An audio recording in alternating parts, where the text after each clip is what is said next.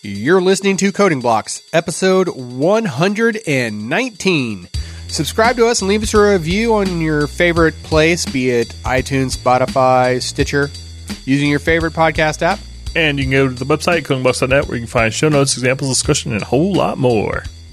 Send your feedback, questions, and rants to comments at codingblocks.net. Follow us on Twitter at codingblocks or head to www.codingblocks.net and find all our amazing social links there at the top of the page. And with that, I'm Alan Underwood. I'm Joe Zack. And I'm Michael Outlaw. This episode is sponsored by educative.io. Level up your coding skills quickly and efficiently, whether you're just starting, preparing for an interview, or just looking to grow your skill set. And Datadog, the monitoring platform for cloud scale infrastructure and applications, allowing you to see inside any stack, any app, at any scale, anywhere. All right, and it's time to talk about our developer shopping spree again. It's that time of year, so um, without further ado, let's get into the news. Yep. So uh, from iTunes, we have R Workson 181, Harbinger 2009, AR Dove, and Pork Nubbins. That's awesome. Uh, and then from Stitcher, we also have Spartan Fan DMD. And a huge thank you to all those who take the, who took the time to go up there and write us a review. We truly do appreciate it, and even mentioned it in the. Uh, we got a bunch of thanks over in the Slack channel um, today, yesterday, sometime in in our episode discussion channel. And you know, again, seriously, huge thanks. We do appreciate it, and it it truly does motivate us. It, it helps us, you know, buckle down, read a bunch, do a lot of research and do this stuff. So, so thank you for all that took the time to do that. So in other words, what you just said was thank you. It makes us work. right. right. Nothing like a good old pat on the back to make you go back and do more of it. Yeah.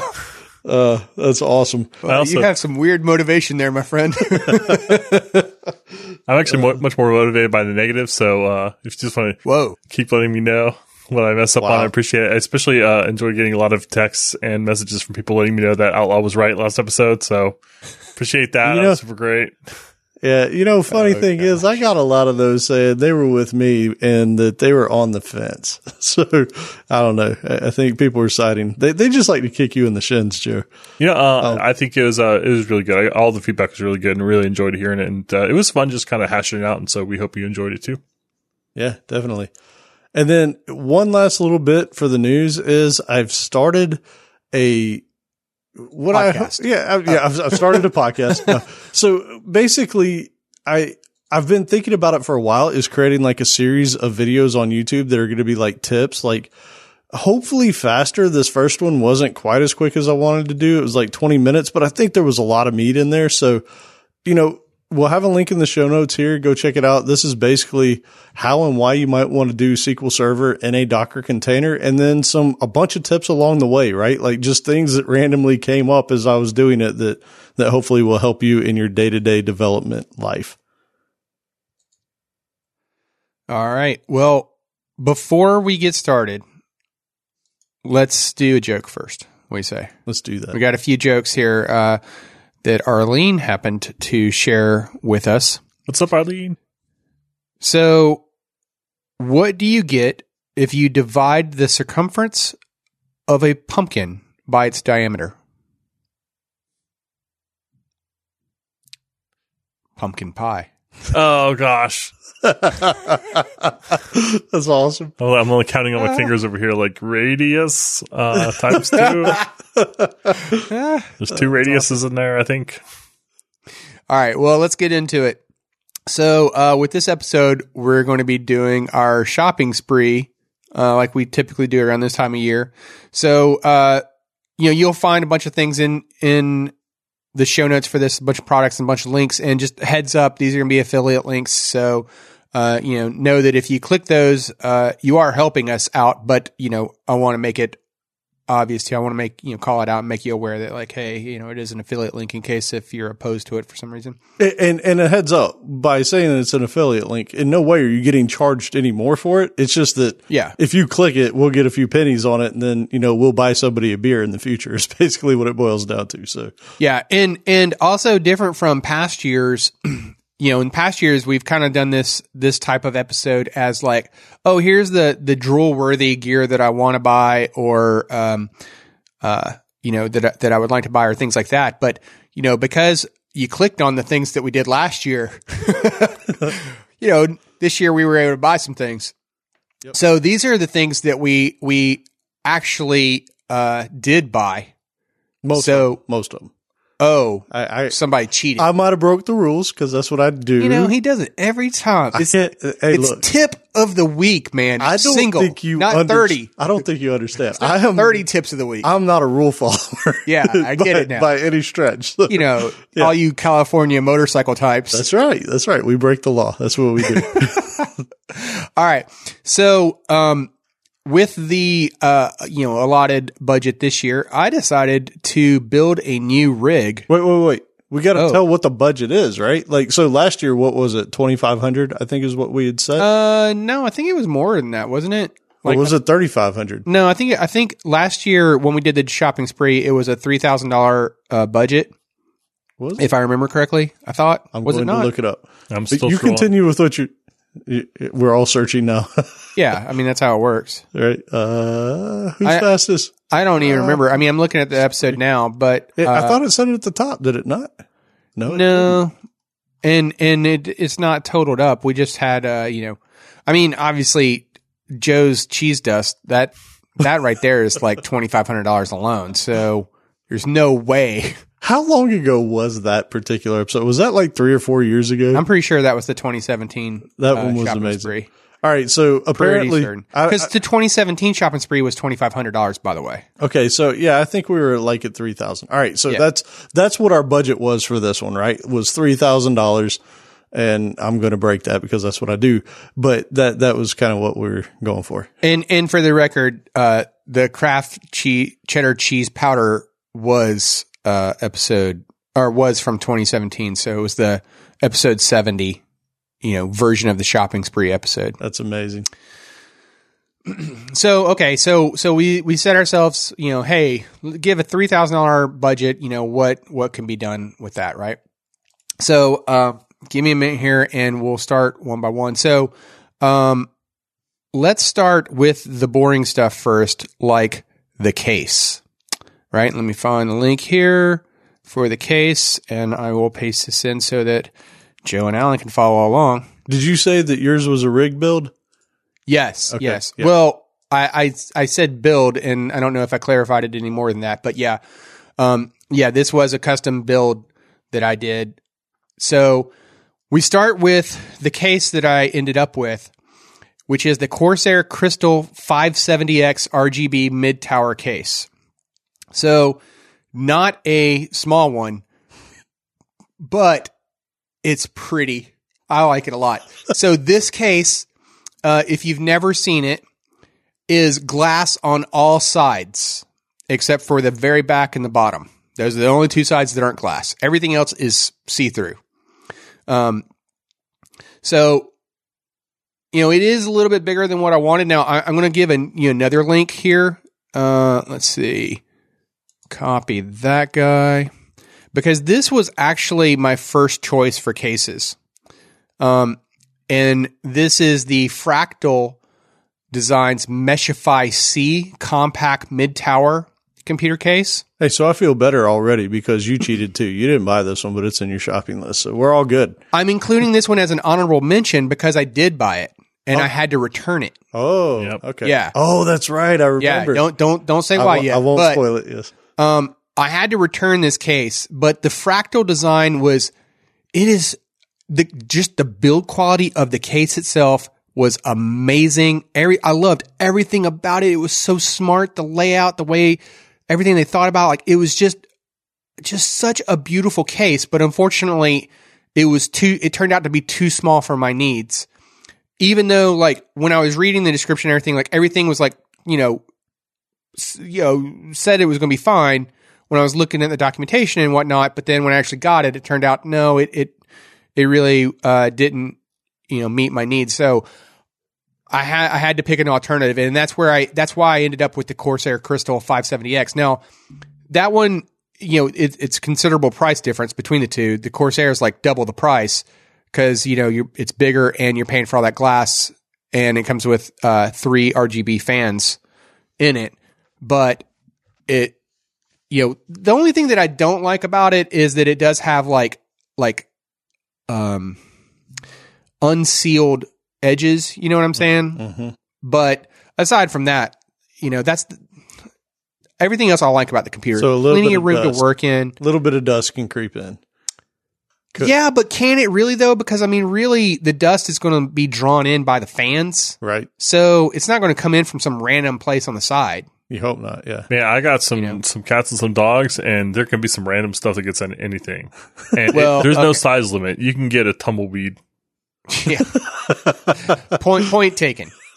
Um, but at any rate, so so that's the case that I went with, and and I'm still happy with the case. Don't get me wrong. I just it, it was just I was a little bit heartbroken when I had to switch from the from the fractal because that was my first choice, and it was such a nice case. All right, so then, hmm, how do we want to do the build? Should I build up from there and be like, you know, what the next component be you'd put in? Maybe You how just- about you do whatever stay your heart boring. desires. let's stay boring. And my heart desires that we cover the power supply that I chose. So this is the, uh, you're going to notice a theme here. This is the Corsair RMX White Series, uh, RM750X. And I should mention too, by the way, that that, uh, that Crystal 570X case that I chose was also white. So all of the inside of it is white. And then you have glass on it. So that's why this power supply is white. You're going to notice the theme, like I said. Um, so, oh yeah, you know what? I didn't even mention any prices. Did we want to mention the prices for those? Yeah, sure. Like the that fractal design Yeah. case was, um, I mean, it's currently like eighty nine dollars, like ninety dollars, let's call it, right. uh, versus that that Corsair 570 case is currently like 190. Yeah. So so it's a it's a bit more. It's just a bit. You know, that bit fractal more. case has the coolest grill of any case I've ever seen. It is pretty, Right? isn't it? Is yeah. doesn't it? It's Yeah. such a nice case. It's a you mentioned picture.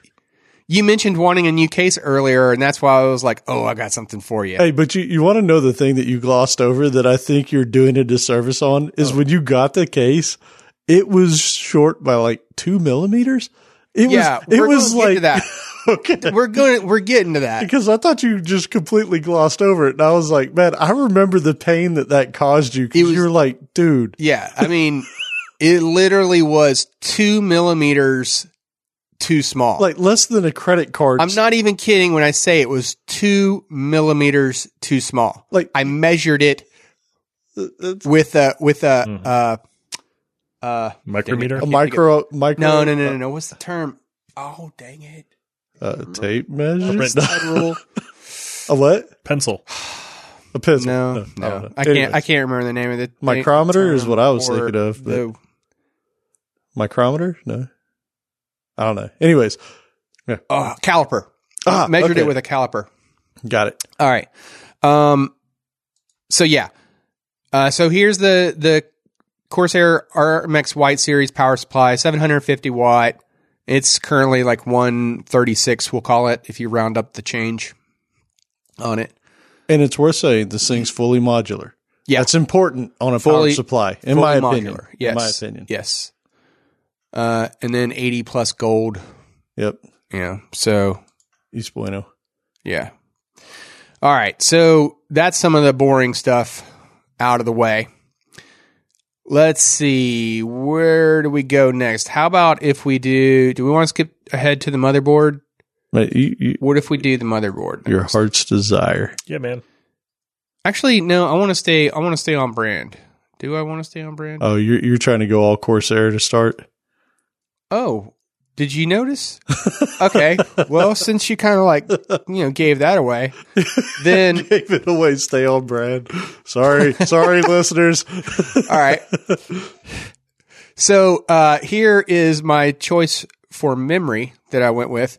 Now, if you learned anything about me uh, from every past year of the shopping spree, then you should know that I kind of like I had like you know I like some bling to my stuff, right? Like you know I want to put some stickers on stuff. I already told you that my Corsair case had uh came with RGB lights, which by the way I forgot to mention that that case also has other lights on it for the l- actual Corsair logos on the front and on the inside of it. There's a Corsair logo that lights up. So here's my Corsair Vengeance RGB Pro 64 gigs of RAM, and it's also white. So if you haven't caught on, I'm I'm building like a what I called in my mind it was the Stormtrooper build. That's what that's what I refer to this. So this is my Stormtrooper build. So yeah, uh, 64 gig RGB. It's just so pretty. Such a fan, and that was right now about you know we'll call it 335. Mm-hmm. So, you know, not not awful, not horrible. Uh, let's see. We did the memory, and we did that, and we did that. So then, here comes another fun one. This will round out the Corsair topic. And let me paste this in here if I can find the right place. Paste. And this is the Corsair H100i RGB Platinum. How much of other letters? Liquid CPU cooler. they really don't make it easy to to No, call out the name. They don't. They really don't. So I included the link, by the way. This is the link to the one that I actually like at the time. That was the link. But there's a there's another link. If you look, you'll notice that they'll say like there's a newer model of this item, and um, that one is 156. But uh, basically, I wanted to water cool my build, right? Because like as quiet as some of those, um, what's that one Noctua. Noctua that you have? I mean, It's ugly. but it's just like they're so big and just ginormous and in your way, and then it's like difficult to get the RAM. And I knew I wanted to have things lighten up, so I was like, man, I don't want to have like some gigantic CPU fan cooler that's just like in the way. Like I want to be able to see things, right? So water cooling, whether it was more efficient or not, because there that's there's some debate about that, right? I was like, well, I I, I want to water cool it, so uh, got the the Corsair H100i, and again, this is uh, white, so keeping with the the Stormtrooper build theme, and uh, you know, you know, it's the RGB Platinum, so it has RGB fans that it comes with, and the actual piece that sits on the CPU has its own lights as well. So, um, and you know, like we like Alan gave it away with everything Sorry about that. being Corsair. Like part of the reason why I, I did that was I was like, well, I mean, it wasn't like I was like everything absolutely 100% has to be Corsair, but there was like, well, there is an av- advantage to like, if it is all in the same family, then all the light synchronization can work together. Right. So I was like, well, there is some kind of benefit to that. Now, that said, uh, you know, there is like cross brand um, compatibility, you know, so, uh, you know, where like the, the take, for example, the Corsair iCUE software that's used to set your, your color themes and whatnot. Uh, it, it can control things that aren't necessarily Corsair, for example, you know, that, but, um, Hey, so so one thing I want to call out on this one real quick because I do have the Noctua, I think the D15 or something like that, which is like one of the top rated fan coolers on the market. Ugly is all get out, right? Like it is straight up ugly. But the main reason I bought that was for how quiet it was. But I've heard yours run Mhm. and it's silent. Yep. So I if I could have known that, because it's not like you can demo these things before you buy them, I probably would have gone with this over it. So just, you know, for anybody that's like sort of on the fence of, do I want to spend a hundred and twenty bucks on a water cooler like this one? Or do I want to spend 90 bucks on the fan cooler? I probably would have spent the extra 30 bucks having now heard and seen yours in operation because it really is prettier and, and I mean, it's just a cleaner install. Yeah. I mean, Yeah, that's the thing. I wanted that clean look. I mean, um, uh, Joe, pretty. I don't know if you've seen it. I, I know Alan has seen it in person, and like this build, uh, when you look at the inside of it, there's you know everything. There's fans going across the side, the top, and the back, and they're all and all the fans are lit up. So the entire inside is lit up, and then you have the memory lighting up, and there's other stuff that I'm going to get to that's lighting up too. So everything is lit up. So so you can just see everything in there. And I wanted like an ultra clean kind of install, so no wires. So I'm going to put you on the spot here. Um, so as a promise for this episode, he will be posting pictures, and I Oh. even think you should do like a little video. I mean, you got you got an iPhone with a nice camera. Do like a little do that'd a little drive by video of it, right? Yeah. Put it up on YouTube. I mean, we, we have a YouTube channel. You, you Okay. can find that at codingblocks.net slash YouTube. Um, If you do But- that, but- I'll I'll do a tweet of mine. I, I love. Hey, no, no, we need little videos. We need little videos of these I, things. I like where we're going with this. This is going to be a competition. Because I got one too with a big, ugly Noctua cooler in it, but otherwise it's kind of pretty. So Ever Well- seen the the show that Beverly Hillbillies? you got wires. Every- The uh, so my case was also two uh, picometers short, uh, but instead of getting a new case, uh, I just took out one of the grills, and the cooler's like slightly sticking out. Well, okay. So thank thank you for reminding me because this was part of the reason why I couldn't do that, Joe. Mhm. Was because it was the the the CPU cooler was why the it wouldn't work out for the fractal case. Yeah, I was able to just it was remove a too- grill to have it poke out just a little bit. right. Yeah, it it was too short to be able to put the radiator above the motherboard, and to be able to put it in front of the motherboard. Their documentation was a little, um, like misleading. Like you know, now having have built it, I'm like, oh, okay, I would read that differently and be like, oh yeah, I get where they're coming from. But at the time, I'm like, I think they're saying it'll work but it turned out no. And so like literally it was it, the radiator uh pushed out too much to where there's something else that I haven't gotten to that literally wouldn't fit by two millimeters. And when he says radiator, yes, he's referring to that thing that's at the front of your car. the air blows across. It's truly that. Yeah. So Um, but you know, I mean, with this new ca- with this other case that I got though, I will have endless, you know, room for uh, everything in there. I mean, because like literally, like you could put in your own homebrew uh, water cooling setup, and you know where you could get like really colorful with the water, uh, you know, with the fluid and whatnot. But because, by the way, because I did go with the uh, that 570X, the Corsair Crystal, and it's glass even on the backside where you would typically like hide all your wires and just like sh- you know shove them in and then like you know sit on it like it was luggage until you can close it and then like you know screw it in right but I couldn't do that because you know this is glass so you're going to be able to see it so even on that side of the install I had to like try to be as clean as I could possibly be with the wiring yep. um, so yeah. All right. So that, that rounds out the Corsair portion of the show. Corsair, if you're listening and you would like to uh, sponsor an episode, you can reach us at info at codingblocks.net. There we go. All right.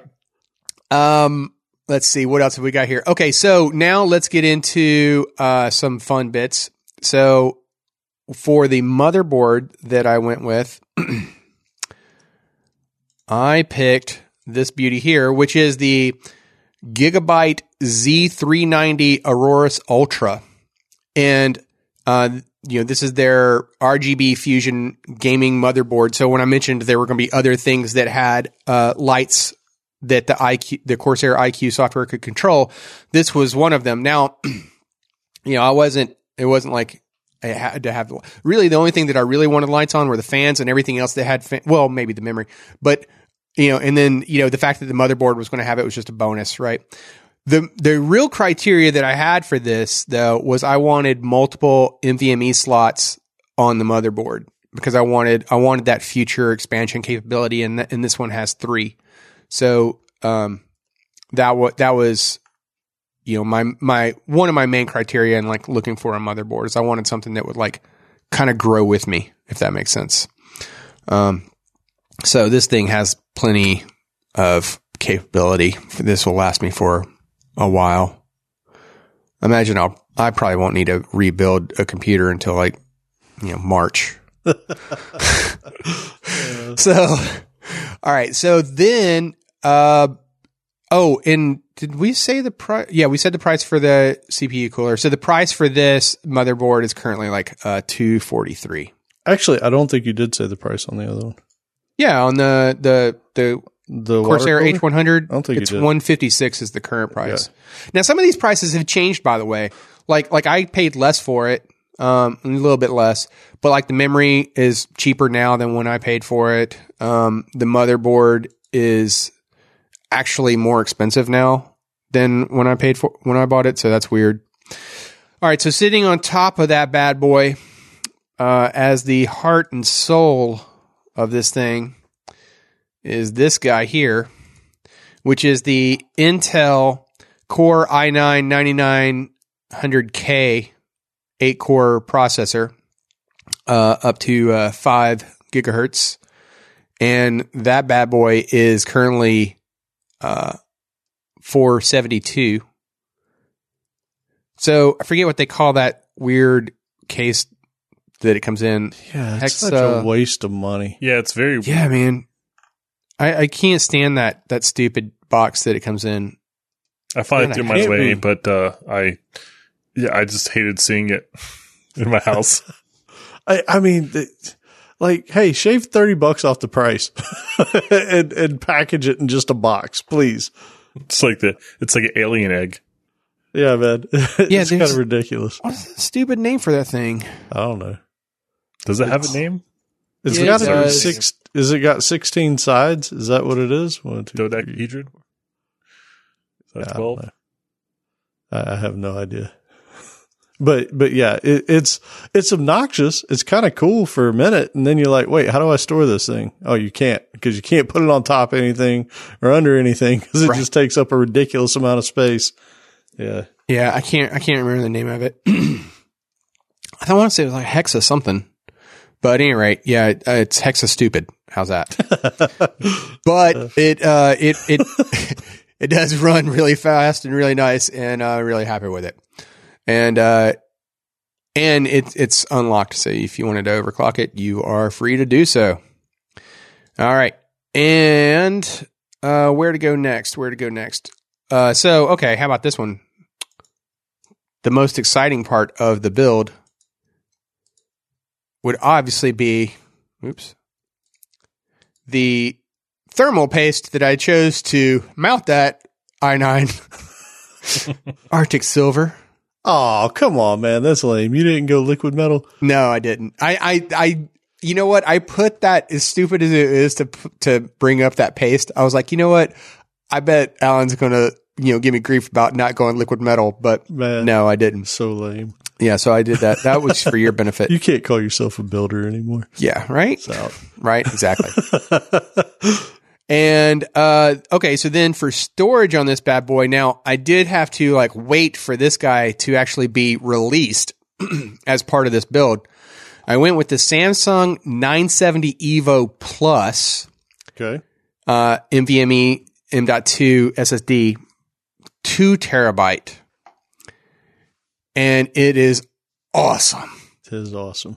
Yeah, uh, it's this is this was this is currently about four hundred fifty dollars, but like I said, I had to wait for it to even be released because around the time that I was uh, thinking about building uh, a new build, I was like, well, you know, let's see what's going on, and the nine seventy was going to have like even better performance than what was already out. Then yeah, the Evo Plus was going to have better performance, and I was like, you know what?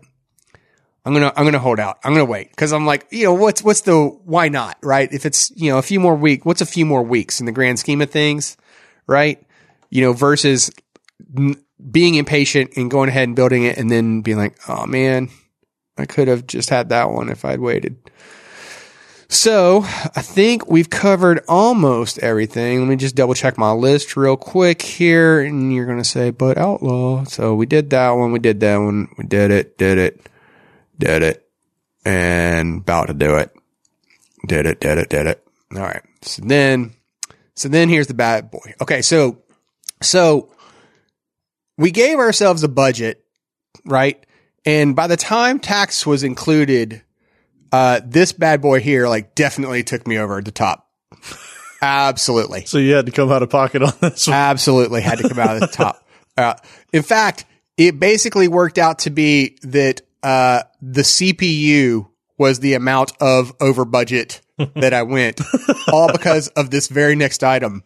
This very next item was also not just itself expensive, but it's the whole reason why the fractal case wouldn't work for me. it's such a shame. For good reason.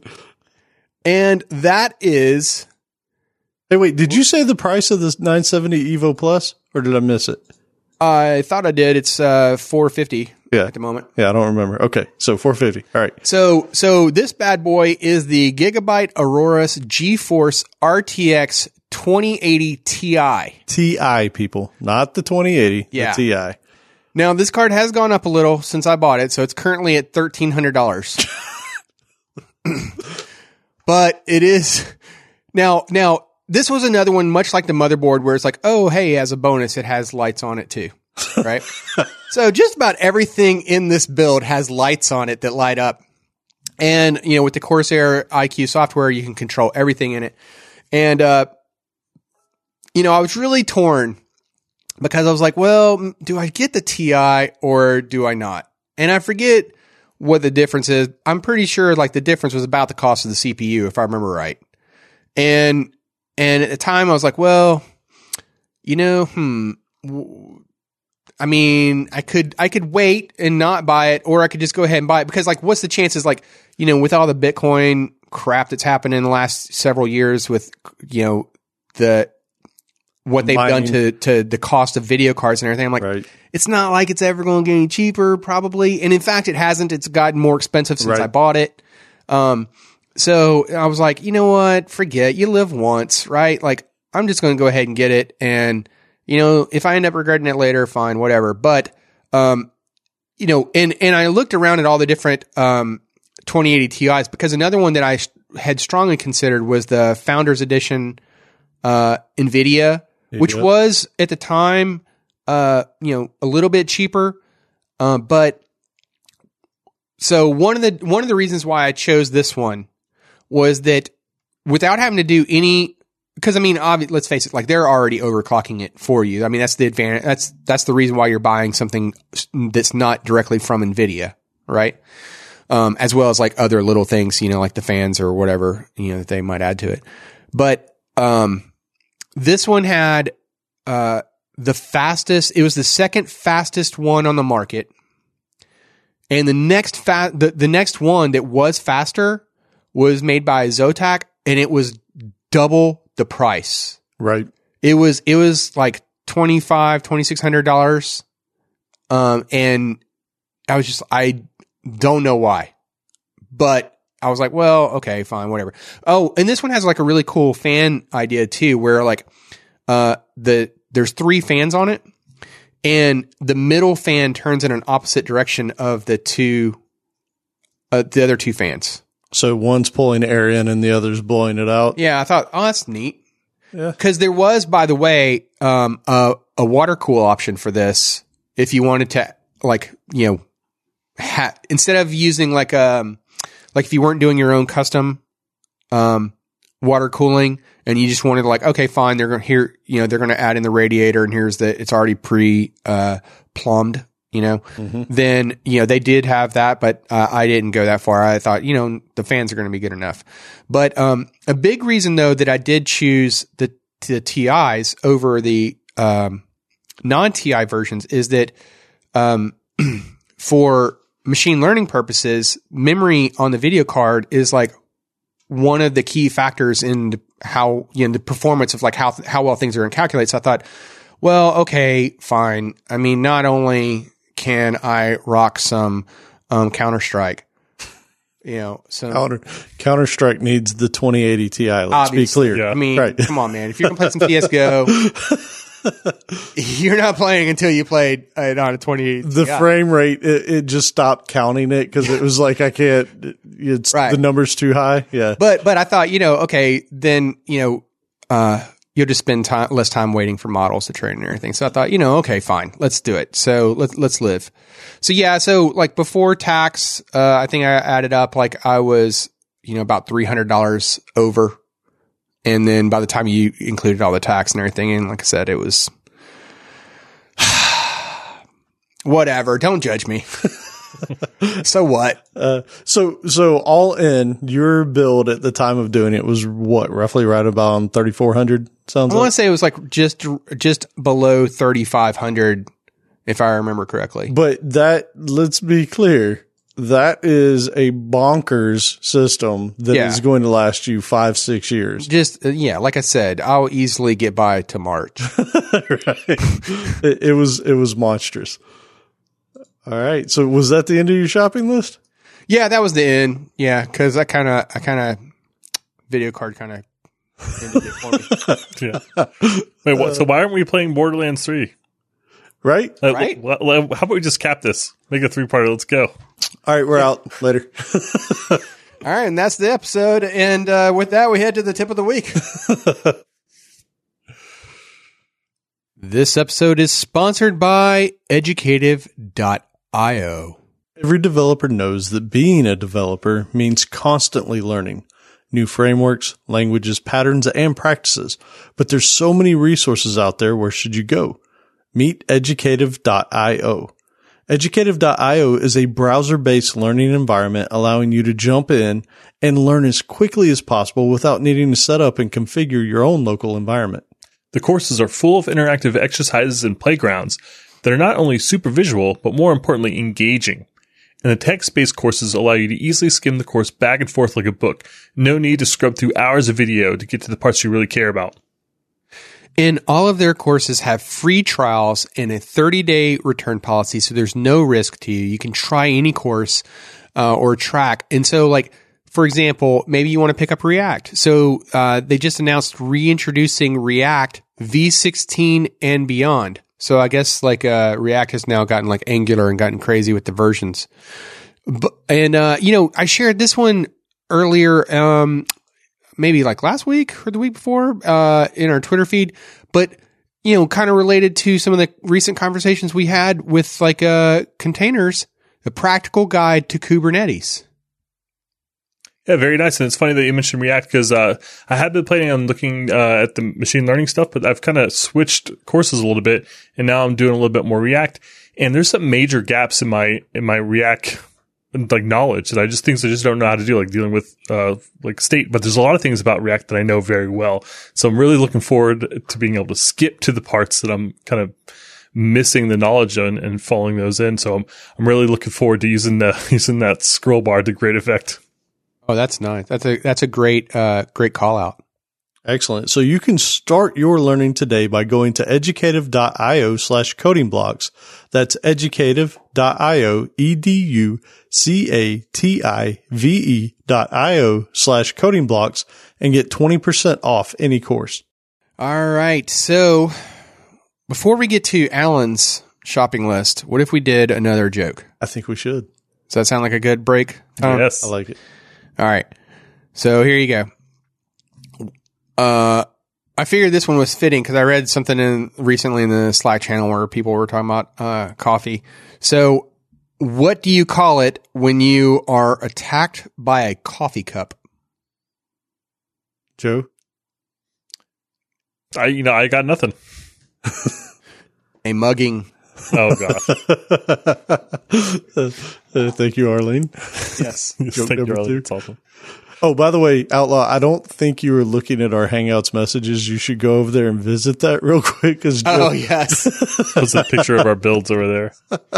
that's hilarious. this should be in the show notes as well, I believe. Yeah, that's the Yeah. best way to describe it. Like Outlaw's machine looks like the Tron motorcycle from the new Tron. So like super cool, super modern, uh, very cool neon lights, sleek, sexy.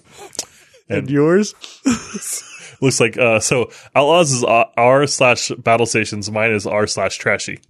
the deals I, so with my case, uh, we'll we'll talk about, but uh, I used a case that I had I've had for like 15 years. So like it's a beast of machine in like this ugly little case that now has a hole in the the grate. And, and you have budget left over. He he absolutely needs to go buy this thing. But why did you say you didn't want to do it? Well, it's just already in the closet. Right, right. Now, now you're gonna have to go do some work. And uh, hey, look. Oh yeah, oh yeah. Why don't I buy it now? So yeah, I don't have to swap everything out. It's already working. Yeah. Wait, you store your computer in your closet? I had a case in my closet just for years. Oh, that's where the case was. Okay. We'll talk about the clamp it build later. Yeah. oh, that's amazing. All right, so let me let me drag mine over here. So what I'm going to try and do, seeing as I broke the rules, I'm going to at least try and go in the order of things that I've already purchased. Um, and then I'll try and hit the things that I've either planned to purchase or already did and bought it on my own dime or whatever.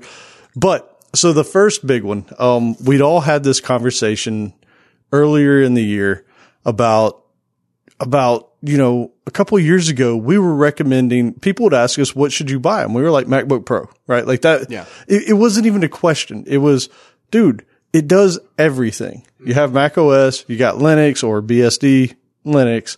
Um, you know, you can, you can do a VM and run Windows. Like you have everything. and you could run a VM and run Linux if you wanted to run full on Linux. Right. You could totally do that. But we've mentioned it over time. Like it's fallen out of our favor for a couple of reasons. One, they've gotten ultra ridiculous about not being able to upgrade one, right? Like Yeah.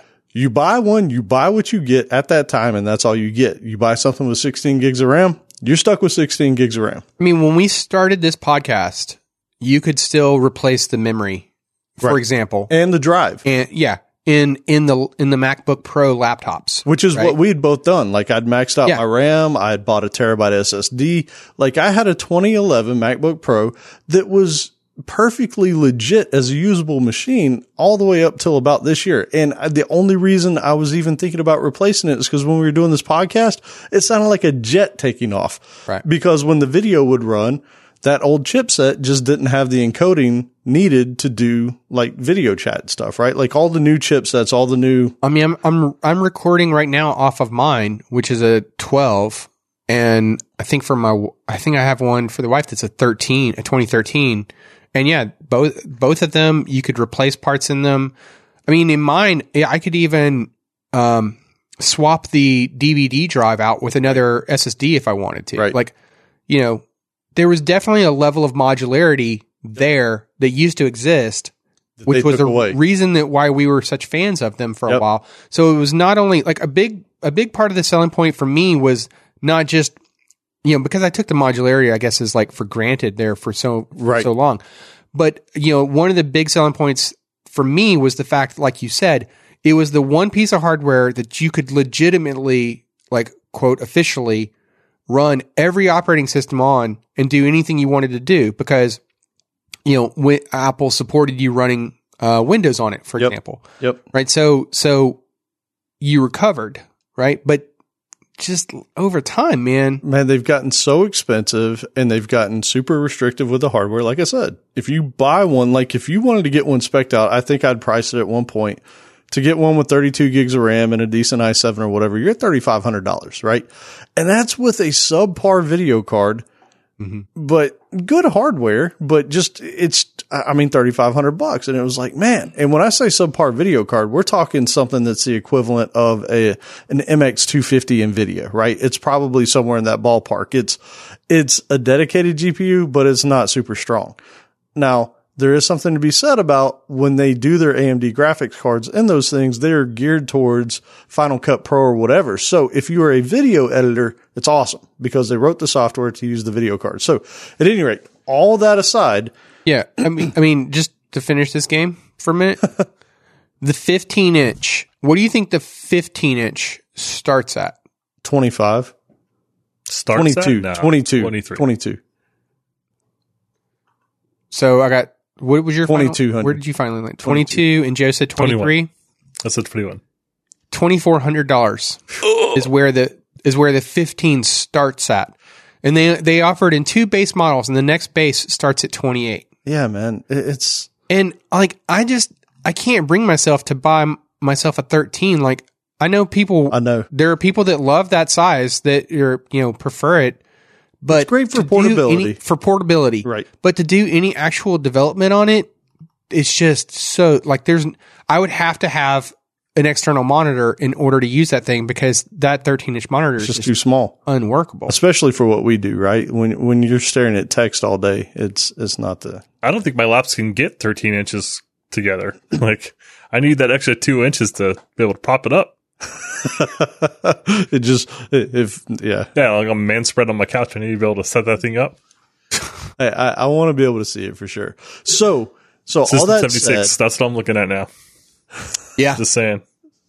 So here's here's where I ended up landing. So at the beginning of the year, I, I struggled with this. I really did. So I was debating: do I just do I spend all of it on a MacBook Pro and call it a day, right? Because that's actually what Joe had said last year. You know, hey, uh, at the end of it all, probably what I'd do is just go buy a MacBook Pro. So I was thinking about that, but here was what bit me.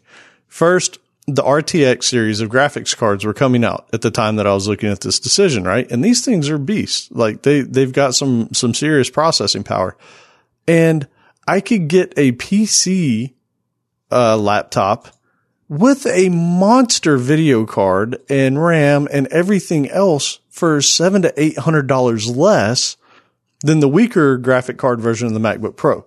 So where I landed, and this was after a lot of debate, and I actually have recorded a YouTube video and I haven't published it yet. I will probably do it in the future.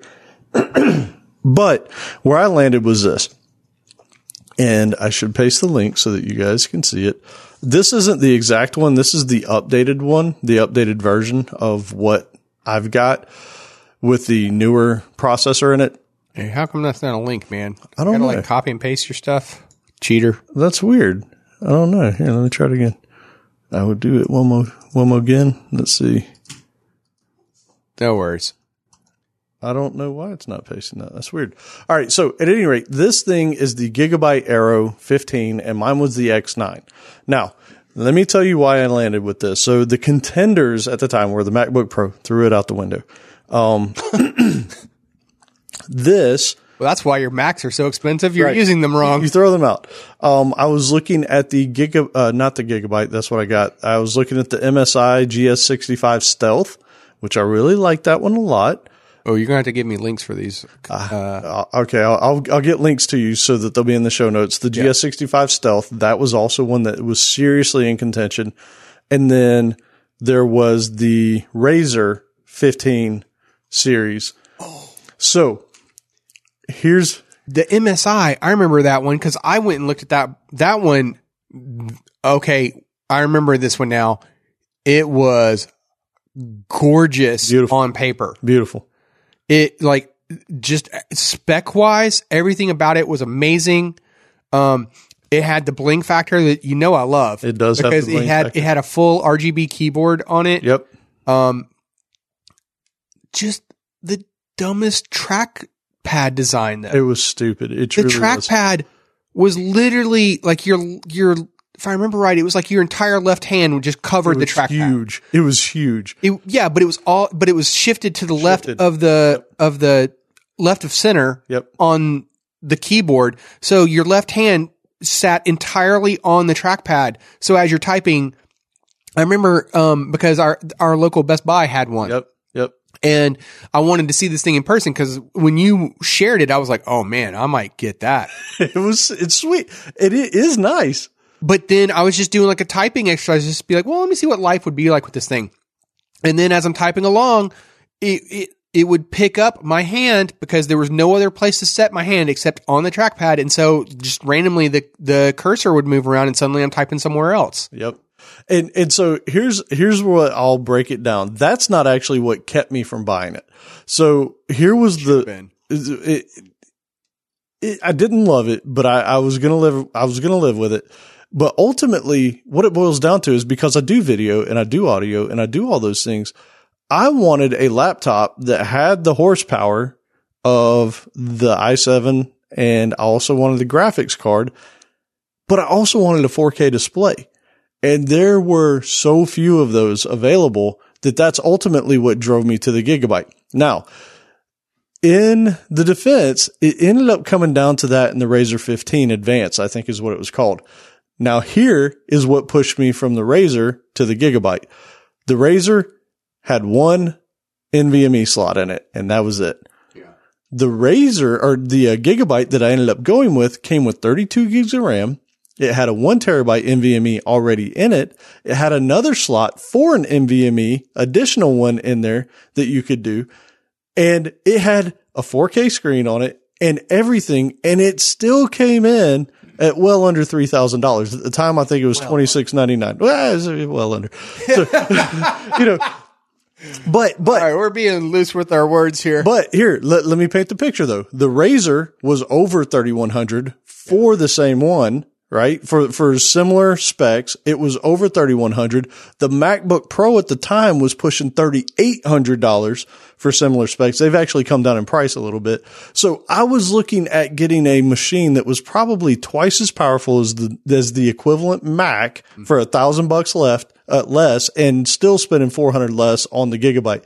And I love it. I, I truly do love the machine. yeah, I mean, if, if this was uh, an Indiana Jones movie, you'd be told that you cho- you chose wisely. Yeah, it it ended up being everything I wanted it to be. So I use this thing to do, go do talks. Like I have it running Docker all the time. I'm I'm constantly doing things. It had a Thunderbolt 3 port, which was also something that I was wanting on it. It has USB C. It has everything I need. The only thing that it did not have that I wish it did was separate ports for the headphone jack and a microphone. It's got a combo jack instead. And I was like, Hey, I'll deal with it Wait, why was that the thing you didn't like? because I do a lot of audio and video editing stuff. And so I, I would love to have had a separate microphone in and, and the other instead of having to have a four pole connection for the, for the splits. But it's such a minor issue that it was like, ah, whatever. So overall, I love the thing. And, and I'll tell you the reason I ended up going with it. We mentioned that Mac used to be everything. Windows, Windows subsystem for Linux, right? Yes, I was going to say you now have the ability to do the same stuff that you could always do on Mac on Windows.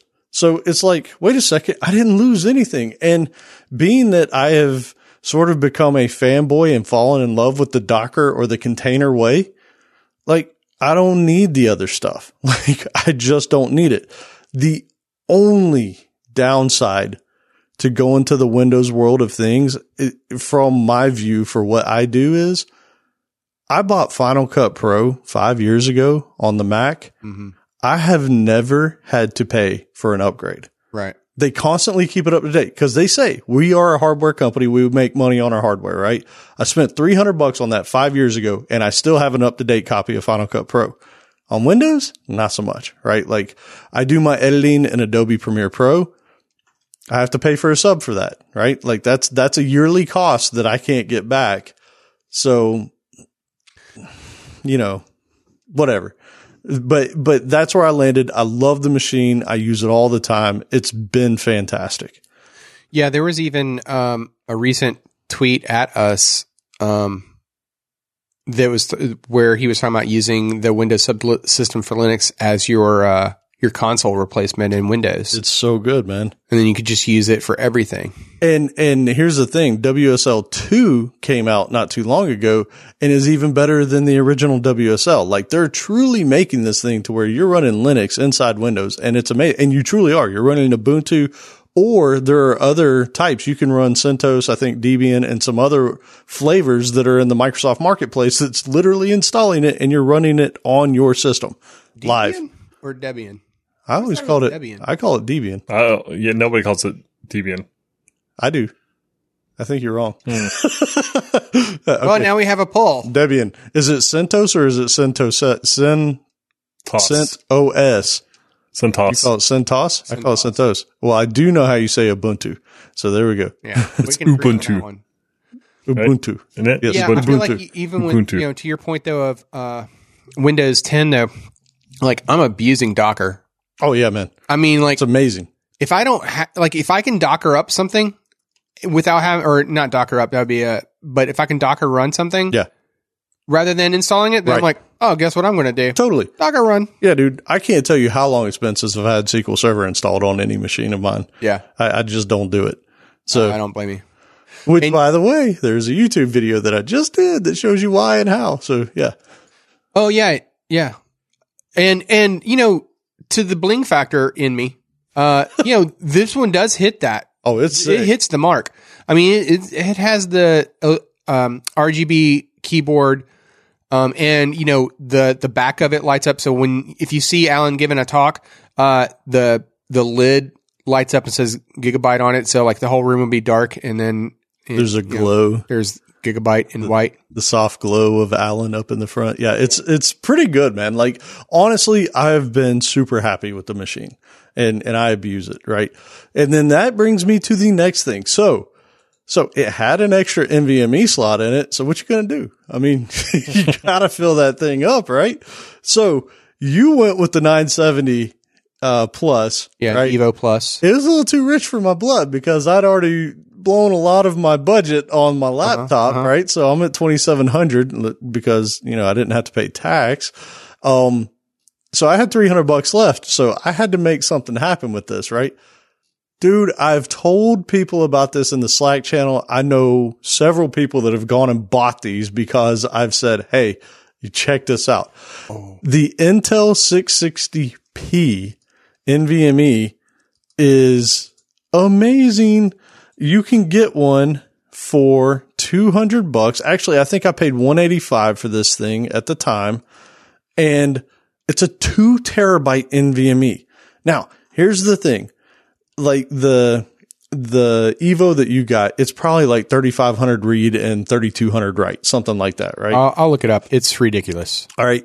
This one is actually really good. It's not quite that fast. The specs on it, I want to say are something like 2700 write and 3200 read. Um, I'm trying to find it. It doesn't say where I can find it on this page, which is super fun, but there are some people that have pictures up where they've actually taken it. So this one, uh, let's So yeah, you you were um just a quick Google search. Uh, I'm not looking at any specific article, but it's saying uh 3,500 megabytes per second yep. uh, read and 3,300 megabytes, not bits, but megabytes Bytes. It's fast. per second write, right. sequential write. And this Intel 660p is not quite that fast, but it's still faster than the standard SSDs that were on the SATA 6 connections. This thing still blows them away. Like, I want to say, like, some of the pictures that people have posted down here on Amazon on the link that we've got are showing 1600 read and 1600 write. So 1600 megabits. So, or megabytes. So it's still fast. Like, it's really fast. And we're talking about less than $200 for a two terabyte drive. So that was where I spent another, you know, 200 bucks of my budget. And it's amazing, right? Like I now have three terabytes of SSD storage in my laptop and that's going to go a long way. Now, have you read anything? Because, like, I mean, in a laptop, you're so compressed for space. I assume it doesn't have room for like a, a heatsink on top of it, right? Actually, so they give you this is man, I'm telling you, like Gigabyte did a nice job with this. They actually shipped it with those uh I don't even know what you call them, but they're they're heat absorbers. They're they're almost like uh they feel sort of gummy. You know what, I'm talking about? If you if you open up any kind of motherboard on a laptop, you usually see these little pieces of uh th- they almost feel like clay. I know they're not, but it's they put them on top of like all the uh the chipsets or whatever to keep the heat um from like it dissipates the heat on them. At any rate, they actually give you that with the laptop. So if you buy an NVMe, you can put it on top of it and it helps with the heat. Huh. Interesting. So yeah, they gave it. So you can't put a heat sink on top of it, but they did give you that stuff. And, and there's, there's a name for that stuff and I can't remember what it is. Yeah, I mean that was one of the things I was looking at uh, when I was doing my build was because you know there are uh, various articles out there where they talk about the the effects that the heat has on it, and you know, turns out heat sinks are actually a thing for your NVMe S, uh, SSDs, and um, that gigabyte motherboard that I mentioned. One of the things that I liked about it was, like I said, it had three slots. It comes with three heat sinks Very for it as well. Yeah, I mean that's one thing I will say about the Gigabyte is it's a thin chassis, and so you know heat can be a thing, and and there's ways around some of that stuff. The stuff. gigabyte laptop. the laptop, the laptop, clarify, yeah. totally. All right, so the next thing I've got up here is actually the last thing that I bought with my budget, and I'd been eyeballing these things forever, and this is basically a drawing tablet for your computer. So because I do a lot of instructional things and I like to, hmm. and, and even, even in my day job, right? Like if if I take a screenshot of something, I'm drawing arrows and I'm and I'm you know circling things on it. Like it's super helpful to have that thing available. Well, I was always torn because if you look at the the Wacoms, those things like the one that I wanted, I think it's the the Pro M. It's 350 bucks regular price. Mm-hmm. And man, I did so much research and really what it boiled down to is it looks like you can get a lot of tablets out there that are really good because Windows has great support for them. So you don't necessarily need to go to something like that $350 one. So what I ended up buying, yeah. th- so, sorry. No, you're good. Go I was going to say, uh, I was just going to ask for a link. Yeah, I think I put it in there. Did I not? Or I put uh, the wrong uh, one? There, yeah, it's there. It's the third one on there right now. Oh, okay. So you had okay. So you only had three things. I thought you had four. No, okay, three. my bad. So this is the XP Pen Deco Pro Medium. This thing is awesome, and and I truly mean awesome. So I'll give you a couple reasons why. First, it's the same size roughly as what that um, Wacom Pro Medium is. It's got the same drawing area and all that. It also has like a little place on the left that you can use as a mouse. So if you only wanted to roll with this thing ever, you could truly use this because the little button or the big looking button thing on the left that's a dial is also a capacitive t- or yeah, capacitive touch for using it as a mouse. You can use it to drag. You can, you know, move your mouse cursor around. It's like a circular touchpad. Yeah. Yeah, it is a, a, a, small circular touchpad, but it is. Now that's also a dial. So you can do things like zoom and zoom in and out. You can, you know, have it cycle through features or whatever.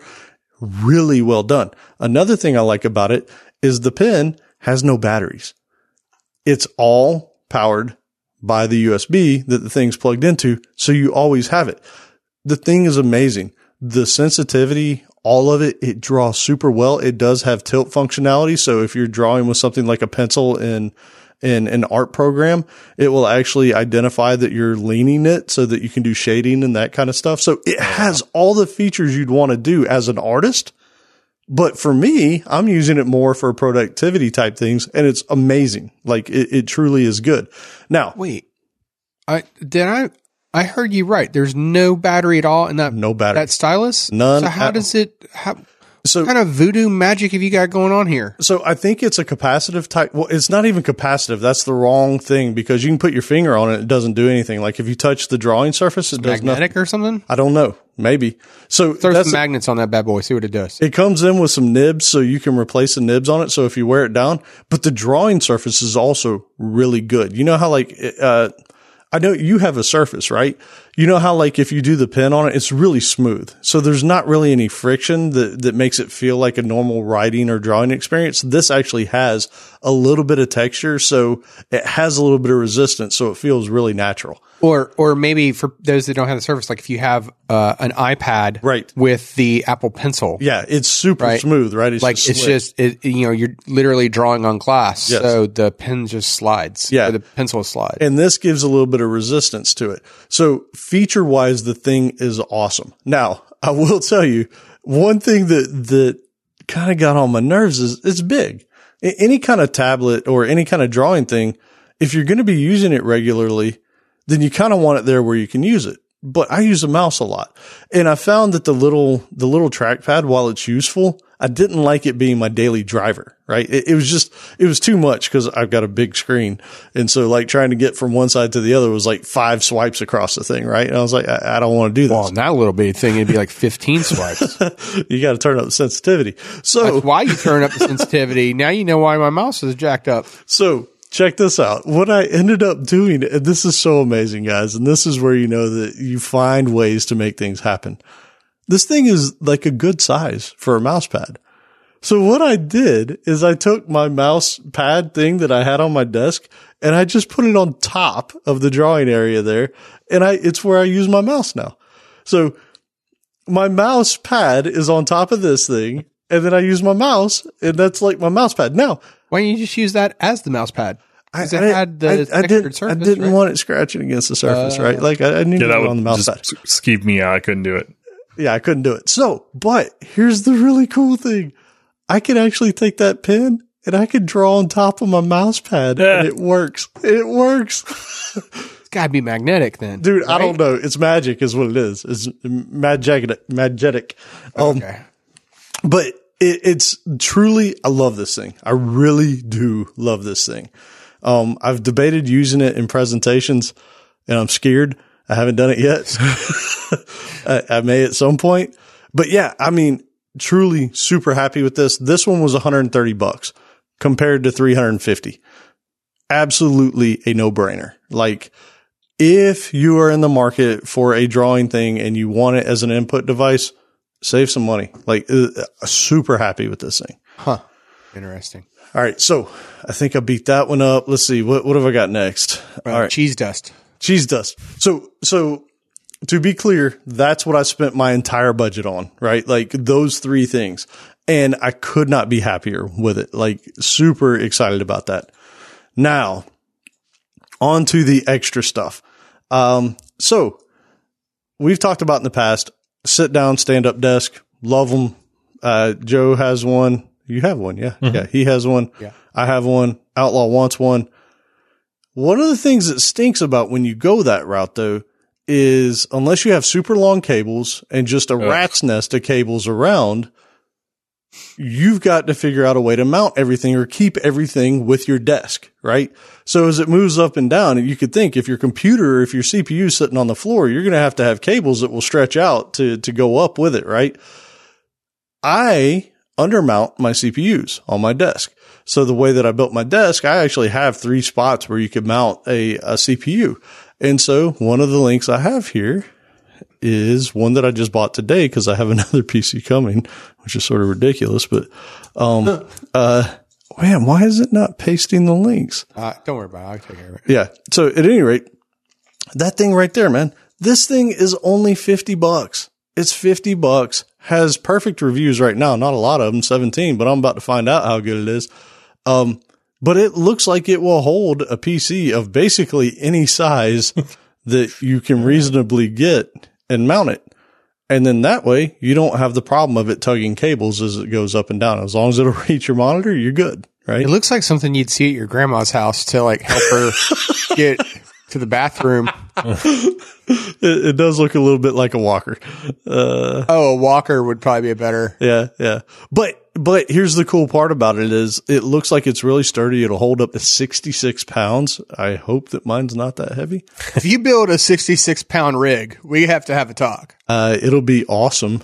yeah. I imagine the only way you could get close to that is if you started with like a Mac Pro cheese grater and then you like just load it up with hard drives. Weights. so, so that one, that's, that's one thing. So I truly just bought that today. Um, now the next thing that I have up is something that came about because I did something crazy. So last year I mentioned that I was considering either getting a 43 inch 4K or I was going to take a 55 inch 4K TV and make it my monitor. Well, it came to be. So the reason it came to be is because I used to have the side by sides. We've talked about my 34 inch ultra wide in the in the past, and I had a 27 inch Thunderbolt that sat next to it. Well, the Thunderbolt power supply died, and so I had a dead weight sitting on my desk, and I was like, man, I, I, this is driving me crazy, and and that's a lot of width, right? Like that 34 inch wide plus that 27 inch Thunderbolt, which is no small piece of equipment, was massive. So I took my 55 inch 4K off the wall and made it my monitor. So I am happy to report that I like it. It, it is, it's a little big, it took me a minute to get used to it. But overall, it's really good. But here was a problem with it. So TVs typically only have HDMI inputs. I don't know of too many TVs out there that have DP or display port inputs, right? Display ports usually have higher bandwidth, can do higher refresh rates, all that kind of stuff.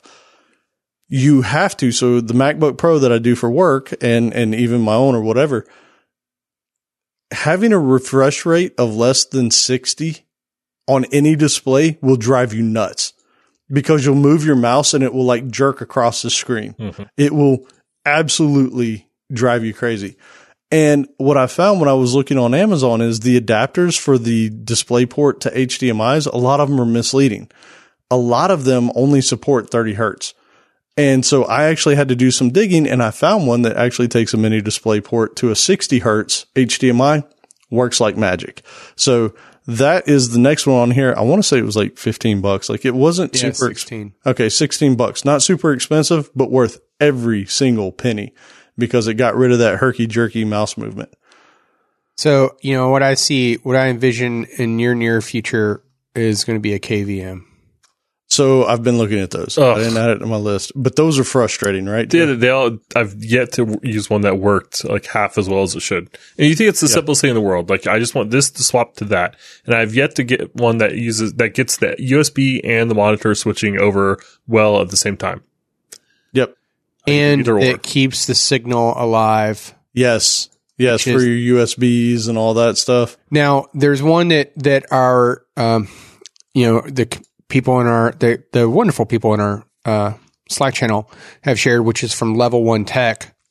Uh, but It ain't cheap. yeah, it, that seems to be about the closest thing that I've found, and it's you know you're talking about four or five hundred dollars. Nope. Yeah. Nope. Yeah. Not I mean, for like, that. Like 200 is about where I'd be willing to go. Yeah, that's Right. that's the number in my head. I was like, "Th- that's what I can do for this. Right. And that's, that's the same problem. So me and Joe, have, we've talked about this in the past, man. KVMs are, are irritating, man. Most of them just don't. And I think it's got to do with the newer technologies that require handshakes, like the HDCP for HDMI and all that kind of stuff. Like they just don't work well or not well enough, at least for me. Well, there, there's two there's two things in my mind. One is you know keeping the signal alive so that the so that when you do switch inputs, the other computer that no longer has the display doesn't think, oh well, there you know computer the monitor just got removed, and then it resets all the window layouts because Windows decides it's stupid. That's one thing where Mac OS is still superior Yeah, it is. uh, is is in the window layout management. But um, the uh, the level one tech also is at sixty hertz. Yeah, which matters. So like if you wanted to be able to like have a gaming rig on one input and you know maybe a work rig on another, like you know you're you're not going to want to cut yourself short, especially on like your giant fifty five. Yeah, it's amazing. So here, here's the thing: that level one for a single monitor KVM is 345, and Right. currently sold out. For Yeah, the the dual dual. monitor, Yeah. is 565. I mean, Nope. ain't cheap, right? Like that's I'd almost rather just buy another monitor and stick on my desk. So Yeah. So what you do is you buy a thirty dollar USB switch and you just change the monitor by hand. that's what I do. Yep. And actually, with a TV, that's so much better because there's remote control. Oh yeah, man. Okay, So, And that's that was the thing that I got tired of with the 34 inch. The ultra wide is that little nub that Yeah. was underneath it. I Beep, beep, hated beep, that beep. thing. Yep. Yeah, man. So so overall, I I really am enjoying my setup. I think honestly, a 50 inch 4K at a regular desk would be amazing. 55 is a little too big, but but uh, you know I'm 50 living's Just just a fine. little though. I, I'm living with it. Yeah, yeah. It's it, it's bearable. Like he's Right. getting by. I, I'm making it. I like the way he's he's wording this. So here was the next problem, right? So I talked about the sit down, stand up desk thing, right? Well, I needed this thing to move up and down with the desk. Now I've got a, got a 55 inch behemoth, which by the way, ended up not being as wide as my 27 inch plus my 34 inch next to each hmm. other. But now I got four 1080p quadrants in front of me that I can do things with. So the next thing was I needed a stand for this. And man, this thing is awesome. So I put the link in there. It's for the Hue Vibe Universal TV stand based tabletop swivel, blah, blah, blah, blah. More or less, it can handle up to a 65 inch screen TV. And here's the deal. It looks like it shouldn't be able to hold it. like, quite honestly, you look at this thing, That's always comforting right? when you shop for anything. I want to I want to find something that doesn't look like it can do the job yet somehow surprisingly does. Dude, not only does it do it, it does it amazingly well. Like that thing is so sturdy and it does swivel so you can move the screen left and right easily. It's got a, a, a tilt swivel on it as well, but I'm going to be honest, a 55 inch screen a few inches away from your face, the only way you can tilt that thing is down because you're actually looking up at it for the most part. But, but it's truly awesome. This thing, it, it's 40 bucks, $41 and love it.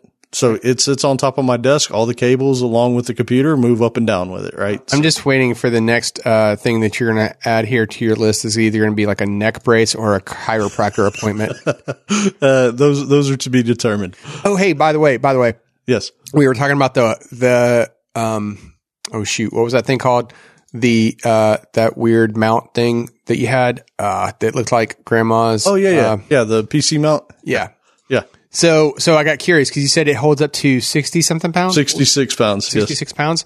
And we were talking about the, the old cheese graters. It's probably 30 so, pounds. so right? I Googled, I was curious because I was like, hey, you know, like if you go back to like, say, a 2005 ish Mac Pro cheese grater, like w- just how heavy were those things? Cause they were, they were a beast, right? it's gotta be 40 pounds. It's, and so what I found from everymac.com is on average, they were, depending on like how you spec it out, 44 and a half to 48.8 pounds. Golly, man. That's, that's a, that's a workout. Yeah.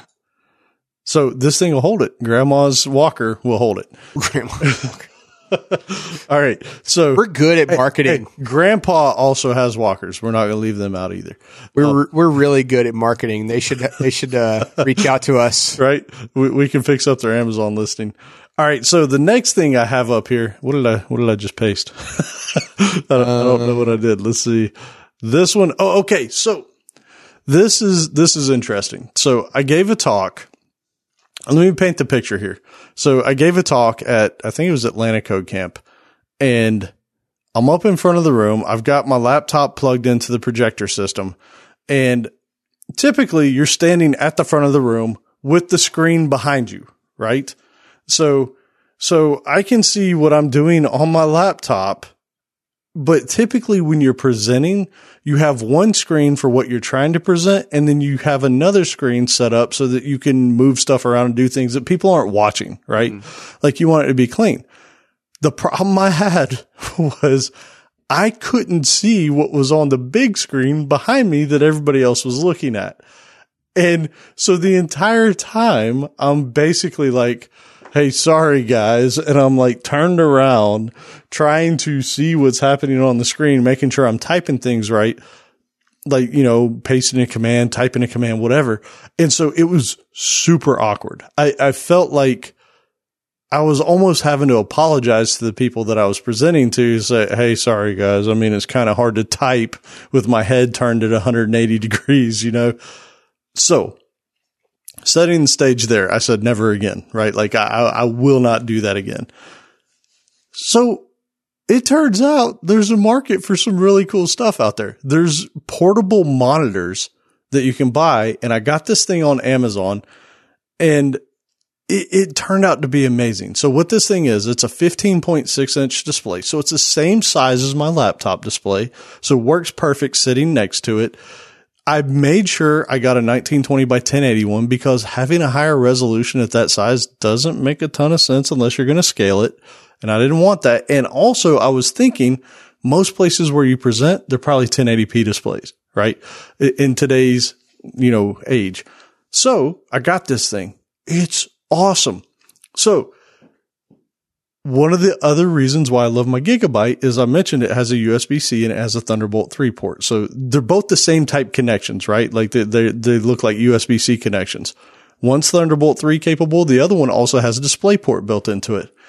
This thing is amazing. I can plug one cable up to it from either one of my USB C connections and it will power it and also send the display over to it. Hmm. So what I'm able to do now is I can plug that thing up to one of my ports. I can plug up the projector to another one of the ports and Windows is actually really smart.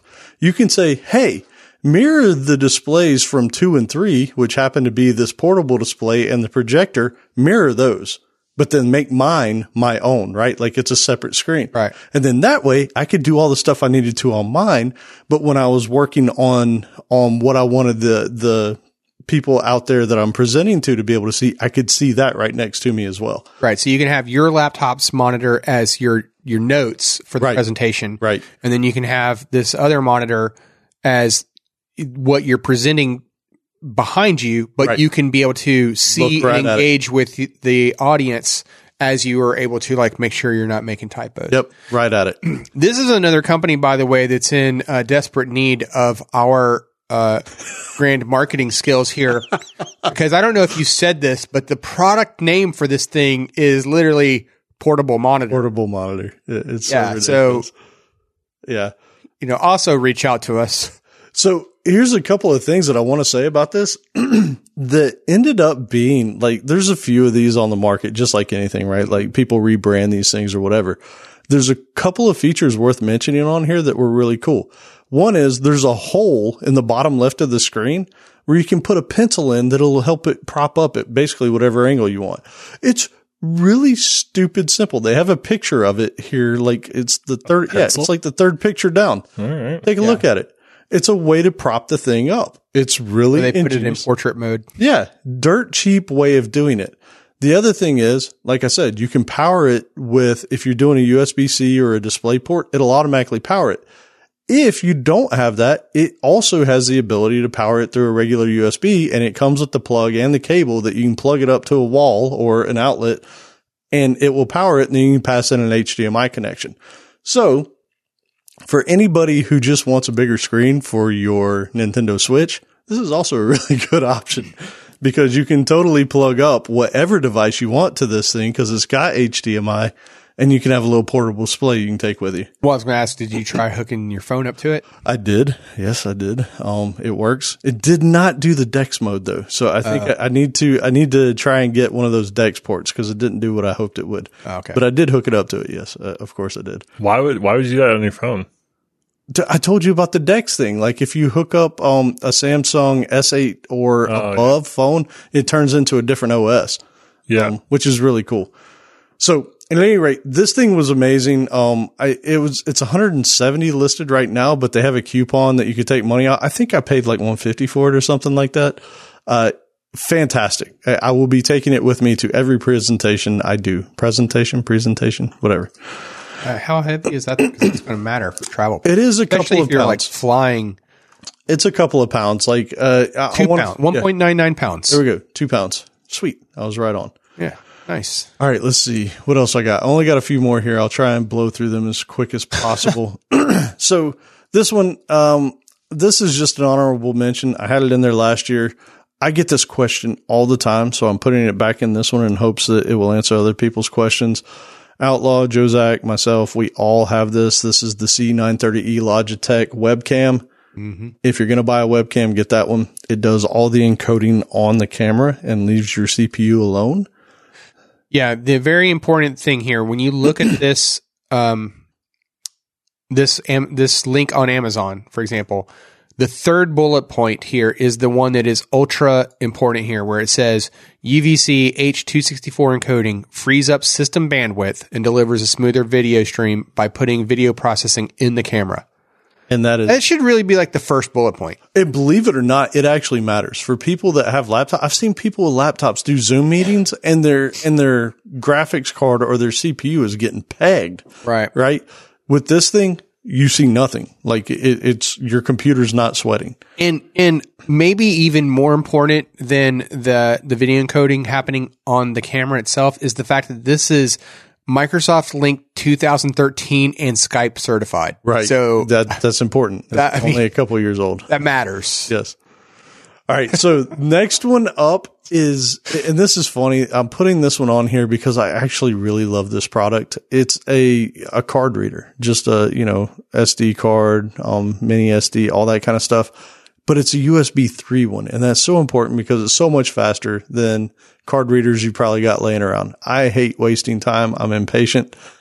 This thing's 16 bucks. I So, love it. so you're assuming that that SSD, that uh, micro, uh, you know, uh, It can't SD up. card is going to like read at 10 gigahertz or 10 uh, gigabytes. I, I have some that are 95 megabyte per second reads. Mm. And, and those, I mean, yeah, whatever. I, I know that it doesn't matter as much, but for whatever reason, what I don't get Boy, that is thing's actually bigger than I thought. Holy, it's not that big. It's actually, it's, it's I mean, the picture of it looks gigantic. So like uh, a Jaz it's not- drive. It's about, it's about half the size of my S8 plus. Okay, that's big. That's big. Yeah, it's like a Jaz drive.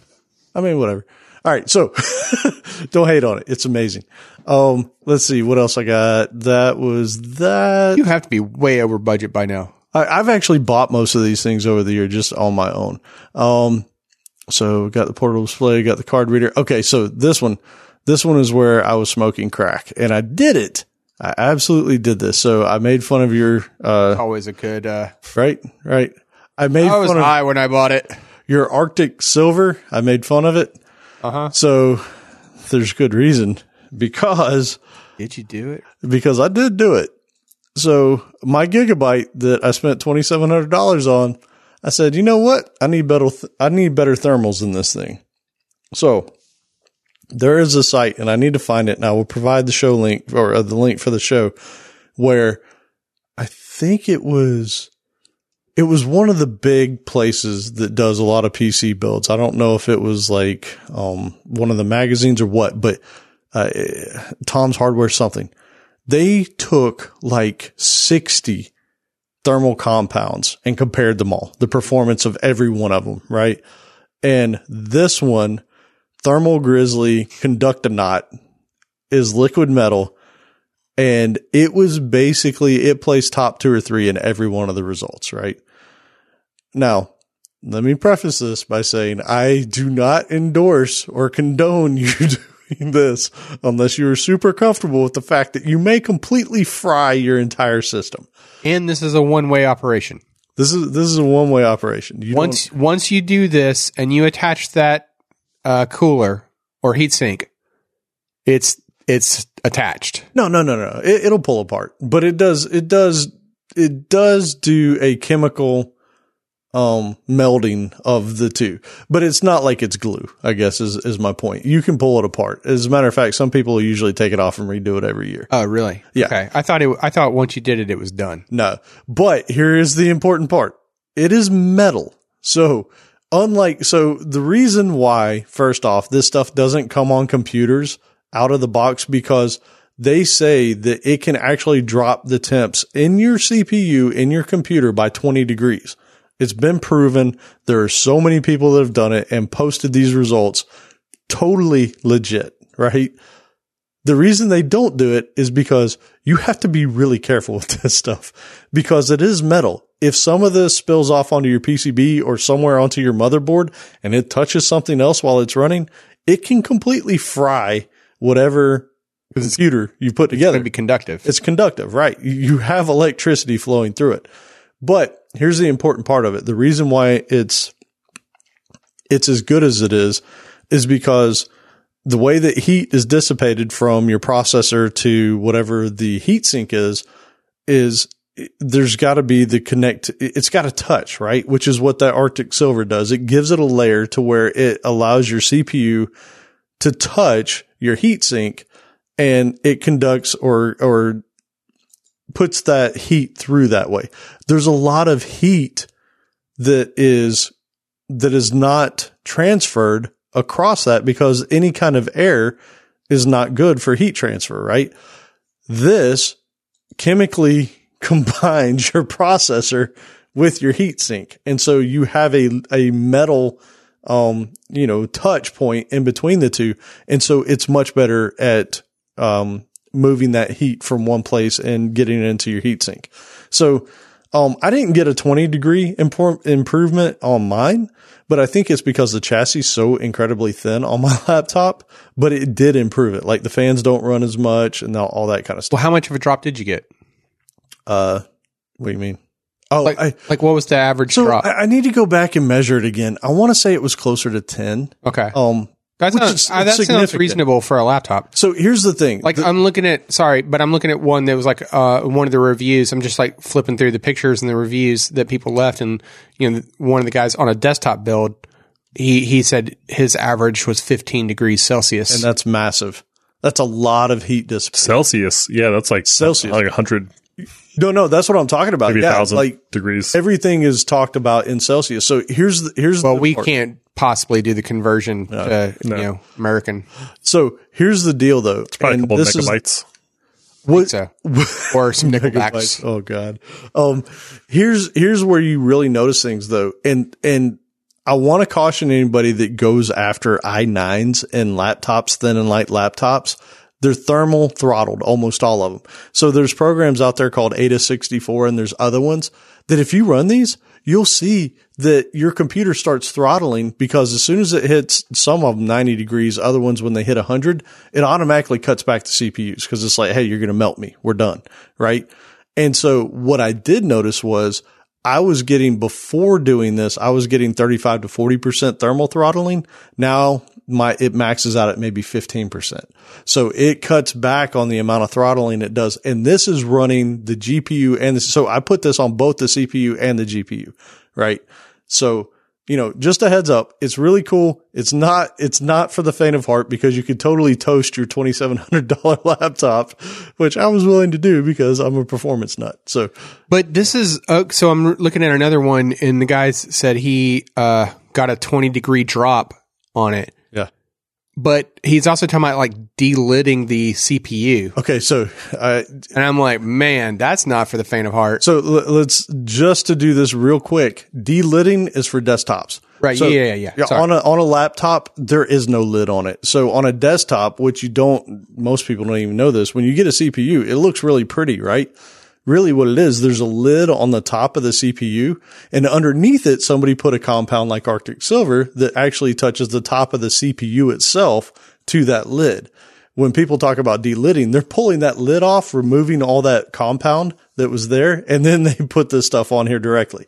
So on a laptop, I didn't have to do that. On a laptop, I just put the stuff directly on there. Which when you look when you look through the reviews in here, I mean, like you'll see a lot of pictures where that's what people did. Is they so the the big numbers that they're getting is because they delidded it. Yep. And then reapplied new, uh, well, the, not compound, but you know, this the liquid metal paste. Right. Yeah. Yeah. It's, uh, the delidding's a big one because there's a lot of temperature that's built up between that CPU and the lid.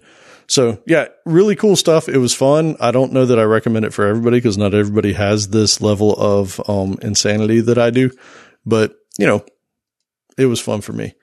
All right, let's see. I think I only have a couple. I have two more. So the next one, I don't necessarily have uh, uh, a real suggestion on this, other than you should get something. Uh, and this is some sort of form of VR. so get it. I, I don't care if you got a PlayStation 4, get the PSVR. If you have a beefy computer, get a Vive or an Oculus. If you don't have anything, get the Oculus Quest. I have one link in here for the Quest. Man, Outlaw, it, it, Joe, you did it too. So our buddy John, we had on episode 100, I think. And 101. And 101. So he invited us all over. He's like, guys, I got the Vive. You need to come check it out. And I think all of us went over there like, okay, whatever. And then at least one of us walked away with, I'm buying that today. and that was me. I was going to say, it's so awesome. Is it not? Oh yeah. Yep. Oh yeah. I mean, Joe, Joe, didn't you say you usually get sick with, with like any kind of, uh, depth things? Uh, it's uh, I get like a headache and I have a hard time with astigmatism, so it's just hard to see. But uh, it worked out. So I was surprisingly uh, worked out surprisingly well. So I was able to see much better than I expected. But still, just wasn't super comfortable. So uh, I think I'll be skipping. Wait, wait! Didn't you play it for like multiple hours yeah. though? From what I understand, but, but in like, fairness, I didn't know that it was hours. That's, that's what I'm getting at. So if you have the opportunity or you have the means or whatever, like, and you really want people to enjoy something, like I bought it because I wanted to see my whole family experience it. And my wife, when she saw it, she's like, we're not keeping that. And I was like, um, I'm sorry. and she got it and now she loves it. Right. So it's, it's truly, it, it's it's game changing type stuff. Now so. the one you sent though is like doesn't need a PC at all. Doesn't need a PC. Like the Oculus Quest doesn't need room tracking. It doesn't need a PC. It doesn't like it's a self contained unit that you can do everything in. Now they have two varieties. They have the 64 gig and the 128, mm-hmm. but from what I understand, it'll play most everything that the regular Oculus S will do but it's not quite as powerful. But you can connect like your Steam library to get yeah, to. I believe so. I believe so. Like no. through all through it, like it. I believe so. But I thought you had this. I don't. I have the Vive. I have Oh, the HTC oh, Vive. oh, oh, oh, So I oh. like the Vive, but it does require some like room setup and stuff. Yeah, This okay. thing is self-contained. You plug it in and you go. You have fun, right? So, Okay, I missed that part. I'm um, sorry. so I put I put that one in there because that's the one that everybody can do without having a beefy PC or anything. So and and you just sign up with your Facebook profile since uh, that way they I- can know what so you like to play. That's probably why I don't have an Oculus because I Yeah. just am not a fan of Facebook. So, but that's it. I'm done. I'm done. I'm out. I, I think that uh, You had to be way over budget though. Oh, totally. I didn't. Yeah, Yeah, yeah, absolutely. I mean, yeah. The laptop pretty much killed most of the budget. It did. The laptop was my budget. You're like like double the budget or something. Uh, no, not quite. Like but I, yeah, four times the budget. Maybe, Did you even like add up everything as you were going along? no. Oh man, that's totally cheating. Hey, I told you on mine, the, the 3000 was blown on those three items. So yeah. All right. All right. Well, then with that, let's move on. Yes. Let's move on. All right. But first, got to ask you to leave us a review because it means the world to us. We really appreciate all the ones that we've got and we really uh, need those reviews. So please, if you have a moment, just take a moment to go to codingblocks.net slash review and click one of the links there. We try to make it easy for you. It'll take you somewhere. We can drop us a fantastic review and leave a creative name because you know we love those. Or, you know, if you can't think of a creative name, just uh, hit some random letters and we'll make Outlaw say it. Oh, gee, thanks. Totally. All right. Well, with that, we'll we will head into my favorite portion of the show. Survey says. All right. So, uh, a few episodes back, we asked, "What's the first thing you do when picking up a new technology or stack?" And your choices were: take a course like on educative.io, or Google the pros and cons and share the ones that support your opinion. Or Bing the best practices. Pray there are some. And lastly, find the Stack Overflow answer that you most agree with and supports your theory. All right. So I think Joe went first last time. So Alan, you go first. Which one do you think was the winner? Man, this one's, this one's actually tough. What's the first thing you do? I, I think I'm going to say Google the pros and cons and share the ones that support your opinion. And we'll go with 33%. 33. Okay. All right. And uh, I'm going to say 50% picked up that keyboard and headed on over to stackoverflow.com whenever they ran into uh, any sign of trouble. Okay. So you learn by doing. Uh, Okay. Okay. So 50% Stack Overflow for Joe and 33% Google the pros and cons for Alan. Is that Yep. right? Yep. Yep. All right. Well, it should come as no surprise. You both lost. For wow. really? Okay. Top answer was take a course. Really? Yep. Okay. Top answer. Interesting. 30, 38. Well, if I were going to round it, I would, that would be rounded to a 39%. Very nice. What was, vote. what was number two? And here's where it gets interesting. Number two was Google, the pros and cons. And, you know, if you wanted to round it, it would be rounded up to 34%. Oh, Wow. So when you said 33, I was like, well done. Well done. I was close. Picked the wrong, picked the wrong horse, but I was close. Stack Overflow was the bottom answer. Really? Okay. Yeah. All right. Color me impressed. Yeah. That's excellent. Surprisingly, Bing, Bing beat out Stack Overflow, which, Wow.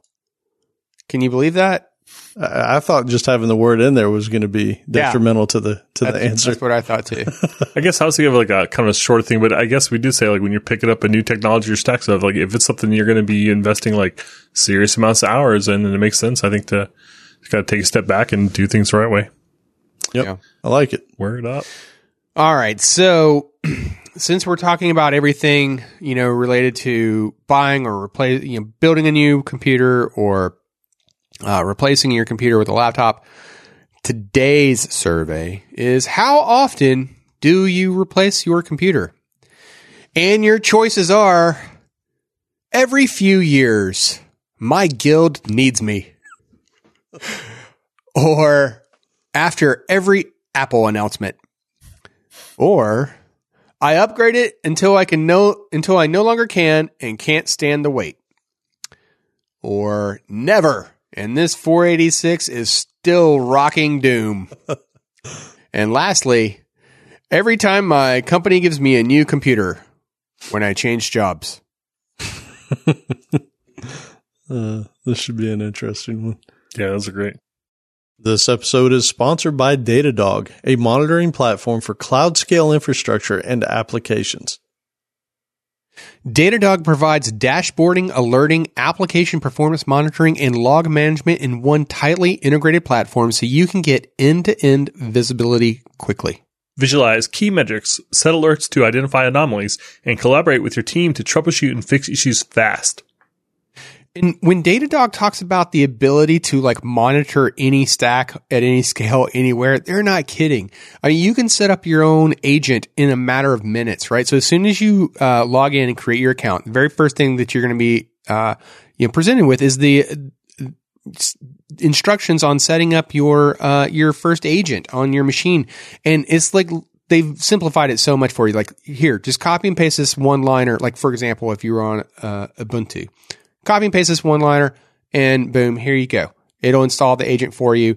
And, you know, that's just your starting point. But then you have like all the integrations that they have and there are a ton of integrations that they have available. So really anywhere. awesome. Uh, also, I really want to show, shout out their, um, their engineering blog. It's got some really great articles on just technologies that I really like. But actually, the, the latest article I was reading was about, um, basically using machine learning for uh, notifications, and they, they described it in terms of uh, notifications uh, user experience, so UX. And so they talk about uh, kind of static thresholds and the problems with them, and then what they do with their uh, algorithmic alerting.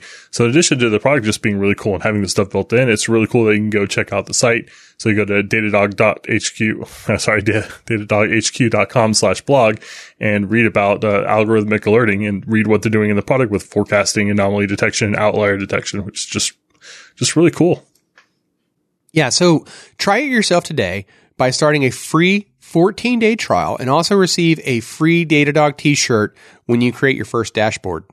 Head to www.datadog.com slash coding blocks to see how Datadog can provide real time visibility into your application. Again, that's datadog.com slash coding blocks to sign up today. All right. So my turn. So, well, you know what? Real quick though, I'm going to interrupt you, Joe. Okay. Because let, us stay with tradition here and, uh, that we've done so far for this episode. So tradition goes way back to the beginning. How about we do a joke before we, we do yours? Love it. You ready? Okay. How do you cheer up an unhappy tree?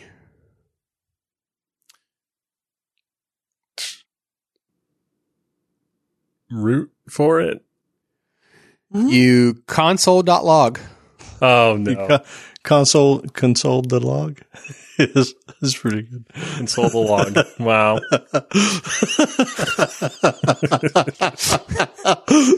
wow. Those are those are uh, that's pr- high praise right there from Joe. I got a wow. Yeah, that's good.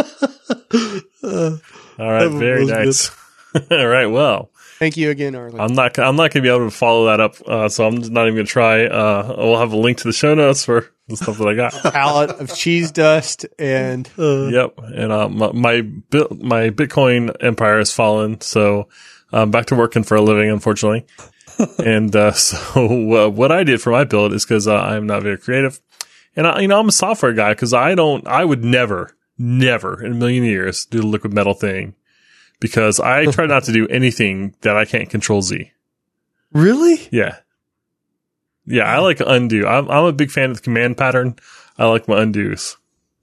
Mm. So yeah, I'm way too scared to do that. I, I might pay somebody to do it, but I'm not going to do it. But uh, so what I did is I took Nick Craver from Stack Overflow's build, and you should go follow him on Twitter because he's awesome. Anyway, and uh, he posts the the build that uh, kind of he created for Stack Overflow's employees, and it's a super great, awesome build that uh, would be amazing for just about anyone's work computer, I imagine. So uh, I'll take you through those uh, right now. And I did make one small adjustment, which I'll tell you about in a second here. and also kept track of whether the prices went up or down since I got these items. So, without further ado, uh, paste. How do you paste? Let me let me stack over this real quick. How to paste? How to paste in Google Docs. All right, close. I'm Pretty sure that should be like the top answer on Stack Overflow because I do a lot of pasting. So uh, I went with the i9 uh, 990K. Al already talked about it, and uh, also I don't actually know what those numbers mean or anything. So uh, I'm just gonna let the, let the past stand there. But it did come in a weird box, and I ha- definitely have lots of opinions about that box. It was plastic and awkward, and it like split in a weird spot. So it just like it was just it's a bad box, man. so How about you've got you both have a 16 uh, thread, eight core CPU, and the most that's been talked about is how poor the box design was. yeah, it's really awful. it's a really bad box. like, yeah, I can't, I can't stress that enough. Five hundred dollars It's just so CPU, dumb. and everybody's like, "Man, Yeah. what is up?" I never would have bought it in a store. I've been like, whoa, whoa, whoa, I'm going AMD. Let, let's be honest. We've all like you. We've all bought a CPU before. We know how big it actually is. Now figure out a way that you could make the packaging for it like a hundred times larger than the thing that's actually you know being purchased that you care about. And now imagine that you have to like put all of these on a pallet to ship around the world. You know, from your wherever you manufactured it, right? It truly is dumb. It, it really It's is. crazy. Uh, by the way, the K on the processor, you guys know what that is, right? It's for whether or not it's over. You can overclock. You- it. yeah, you can bump the clock speeds on it. It's unlocked or unlocked. Yep, there you So if it has the K, it's unlocked. Unlocked. If it doesn't, then uh, you can't overclock it. See, Yeah. So these letters and numbers Okay. mean stuff, I guess, on all of these products, but uh, I've never been able to crack the code, so got to be careful with that stuff, and that's why I choose to uh, use other people's builds. man. Uh, what the heck?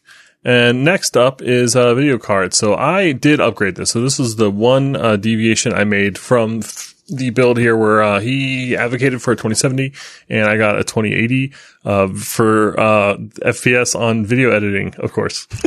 so I figured I wanted to splurge a little bit there, and so that's where I did it. And I still ended up coming under budget, so uh, good choice, I guess. But uh, yeah, the video well- editing 60 FPS, no problem. Have you have you done anything with the ray tracing on it? You, you play any games with it? Nope.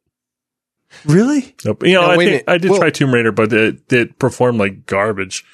Um, the, the like the new one, but I don't think that was the ray tracing. I just think it was just it's just a super intense game. Like you need like whatever the next one up is, the Ti for it to to work. That's ridiculous. Wait, what what resolution were you gaming at? Oh, 4K. okay. Yeah, Yeah, yeah. I was gonna say yeah. because even even on mine, the with ray tracing at 4K, it's like okay, forget it. Yeah, Yeah. no, four four K is not ready yet. Yeah, you just can't you just can't play it like that. So I, I did that. I, I tried Battlefield One too, but I mean it just looked like a, a war or something. So I just you know I need I I can't I can't do the war games. I need more uh, fantasy or aliens or something. So um you know Slay the But we- Spire looks fantastic. I, I don't think that we you said like what this what brand and model card you got. He didn't. Yeah. Oh, I didn't know there. I thought I, I thought I did. I thought 2080 was it, but it's a I got a EVGA GeForce RTX 2080 XC. Okay, None of those well, are words, if- by the way. So I don't know. Give me a hard time. That hurts my soul, man. let me say that for for everyone else, that for the normal people, how they would pronounce this: E EVGA is GeForce RTX 2080 XC Gaming. is. Oh, sorry. I thought it was the barcode. I didn't realize that was the product name. Oh right, yeah. Oh man. So And and so the the we mentioned the CPU earlier came in at around 450. So the price on this guy, Uh, the price on this guy, uh, it was seven eighty nine. Now it's up over a thousand. So this was the biggest price change. Uh, the CPU actually has dropped about uh, fifty bucks. So, uh, you know, kind of cool there. But yeah, up a third on the video card. I kind of thought video cards were going to be getting cheaper now that the, uh, you know, my Bitcoin empire has crashed. But apparently they are still very expensive. I must have clicked on the wrong. Link. Like I'm seeing 901. I'm seeing 914. Really? Well, I don't know what Yeah. happened there. So the three of us are all like getting different charges from Amazon. So I So love Amazon. yeah, thanks. Let me see. Yeah, uh, yeah, I see 901 now. I don't know what happened. All right. Oh, I remember. I remember this card too because this card, the fans on it have the little um, E logo, which, if I remember right, it was to like cut down on the sound. Oh, okay. All right. Well, so uh, only up uh, like $110, and that's not too bad. Uh, I did go with uh, 128, no, 64 gigabytes of RAM, DDR4, 26666. I heard that uh, the RAM doesn't matter too much, but I did hear that the, the RAM speed does matter a lot for AMDs for some reason. Or so I hear. I don't know what that means. Yeah, there's minimal difference on on Intel builds. Like there's all kinds of YouTube videos that are dedicated to showing you the difference in memories, the speeds, and usually on high end games it's less than one frame per second. Like it's it's tiny. Yeah, so that's why I thought I was, you know, I, I kind of shaved some money there by not getting more expensive RAM, but I did hear after the fact that uh, for some reason, something about AMD Threadrippers uh, makes that number more important. I don't understand why, but if you leave a uh, link in the show notes in the comments, uh, I'll surely read it. Very cool. So I'm So- curious about that. So, were you going to say like the model and price? Corsair Vengeance LPX uh, DDR4 26666. Yeah. So that was. Uh, oh, you didn't say the price yet. Uh, the price, uh, so now it's 273. Then it was 432. So the, the Mhm. price has dropped dramatically on the RAM here. Yeah. So this is currently about sixty bucks more or less than the memory that I picked. So Yep. But it doesn't have any lights on it. right. yeah, that's what I'm saying. Yep. Yeah. But it's but they're both white, They are both white. so they either would work for the stormtrooper build. yes. Yes. Uh, next up is a Samsung SSD 970 EVO 2TB. I think that it is two terabytes, which is nice because I get tired of uh, kind of moving stuff around on on hard drives. So I wanted a bigger hard drive. I didn't want multiple. I didn't want to have a separate OS drive. I just wanted to have one hard drive. Dang it! That's what I did. And and th- so this is the non. This is not the plus version. Right. Okay. Yes. But the speeds are very similar. I think your writes were a little bit faster on the plus. Yeah, I'm gonna, I'm curious now. Versus So this is 3,500 megabyte per second reads. And the writes are, should be somewhere. Hmm. Wait. Somehow the plus is Oh, the writes. Yeah. So the writes are 2,500 megabytes per second. So yours is actually quite a bit faster on the writes. That's why is the plus? That's that's a weird naming thing. Yeah. yeah, the plus. So they were both 3,500 read, read megabytes, megabytes. but the plus is 3,300 megabyte per second read, and this Right. and you said uh, right. Sorry, and you said that the the not plus is 500 megabytes per second, Okay, right? Yeah. Gotcha. So you're getting a lot faster write speeds. Okay. uh, uh, on the other one. But this is like let's you're splitting hairs at this point, right? Like nobody's going to notice the difference here. It's fast. Uh, yeah, works. Well, I mean, at the time too that he he did this build, that plus wasn't even an option. Right. wasn't available. So like this was the this was the baddest. You know, this was the best of the best at the time. right. Cuz he you built yours like what 6 months before Outlaw did his, something like that. Sounds about right. Yeah. Yeah, like January, I think. Yeah. So, uh, and the price then was five hundred bucks, and now you can get it for four hundred bucks. So uh, down twenty percent on that price, which is amazing. Probably has something to do no, with that plus coming out. Wait. For me, I- it's more expensive. For me, it's four ninety. Yeah, that's what I'm seeing. Like it's cheaper to buy the plus than it is this one. Uh-huh. Man, so I don't know what's going on here. I grabbed these prices and now they're changing. So maybe Amazon knows that our account is looking at these. Because I Yeah, swear, I'm s- I, I copied and pasted these numbers. That's interesting. I I mean, now in fairness, they could be changing who their distrib or who their sellers are and all that. But yeah, I'm mm-hmm. seeing 490 also for the 2 terabyte. Yeah. What the heck? All right. Well, I don't know what the heck that's about. But, uh, whatever. from Joe, it's what I'm hearing. Yeah. Oh, yeah. Definitely. Definitely know that. Uh, next up is the motherboard, which is a whole bunch of letters. Uh, do I really have to say all these letters? Gaming Yes. Edge AC. Is that enough? No. Okay. No. Uh, MSI MPG Z390 GAMING Edge AC LGA 1151. there we go. and it, it add uh, it has copious uh, USB ports, which I appreciate, and uh, also uh, headphone jack, which I I like.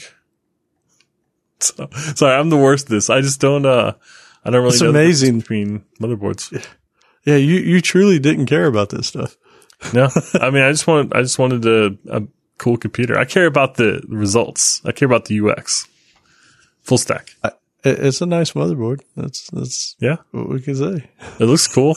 It looks like a little city. If you get down and look at it, real A little city.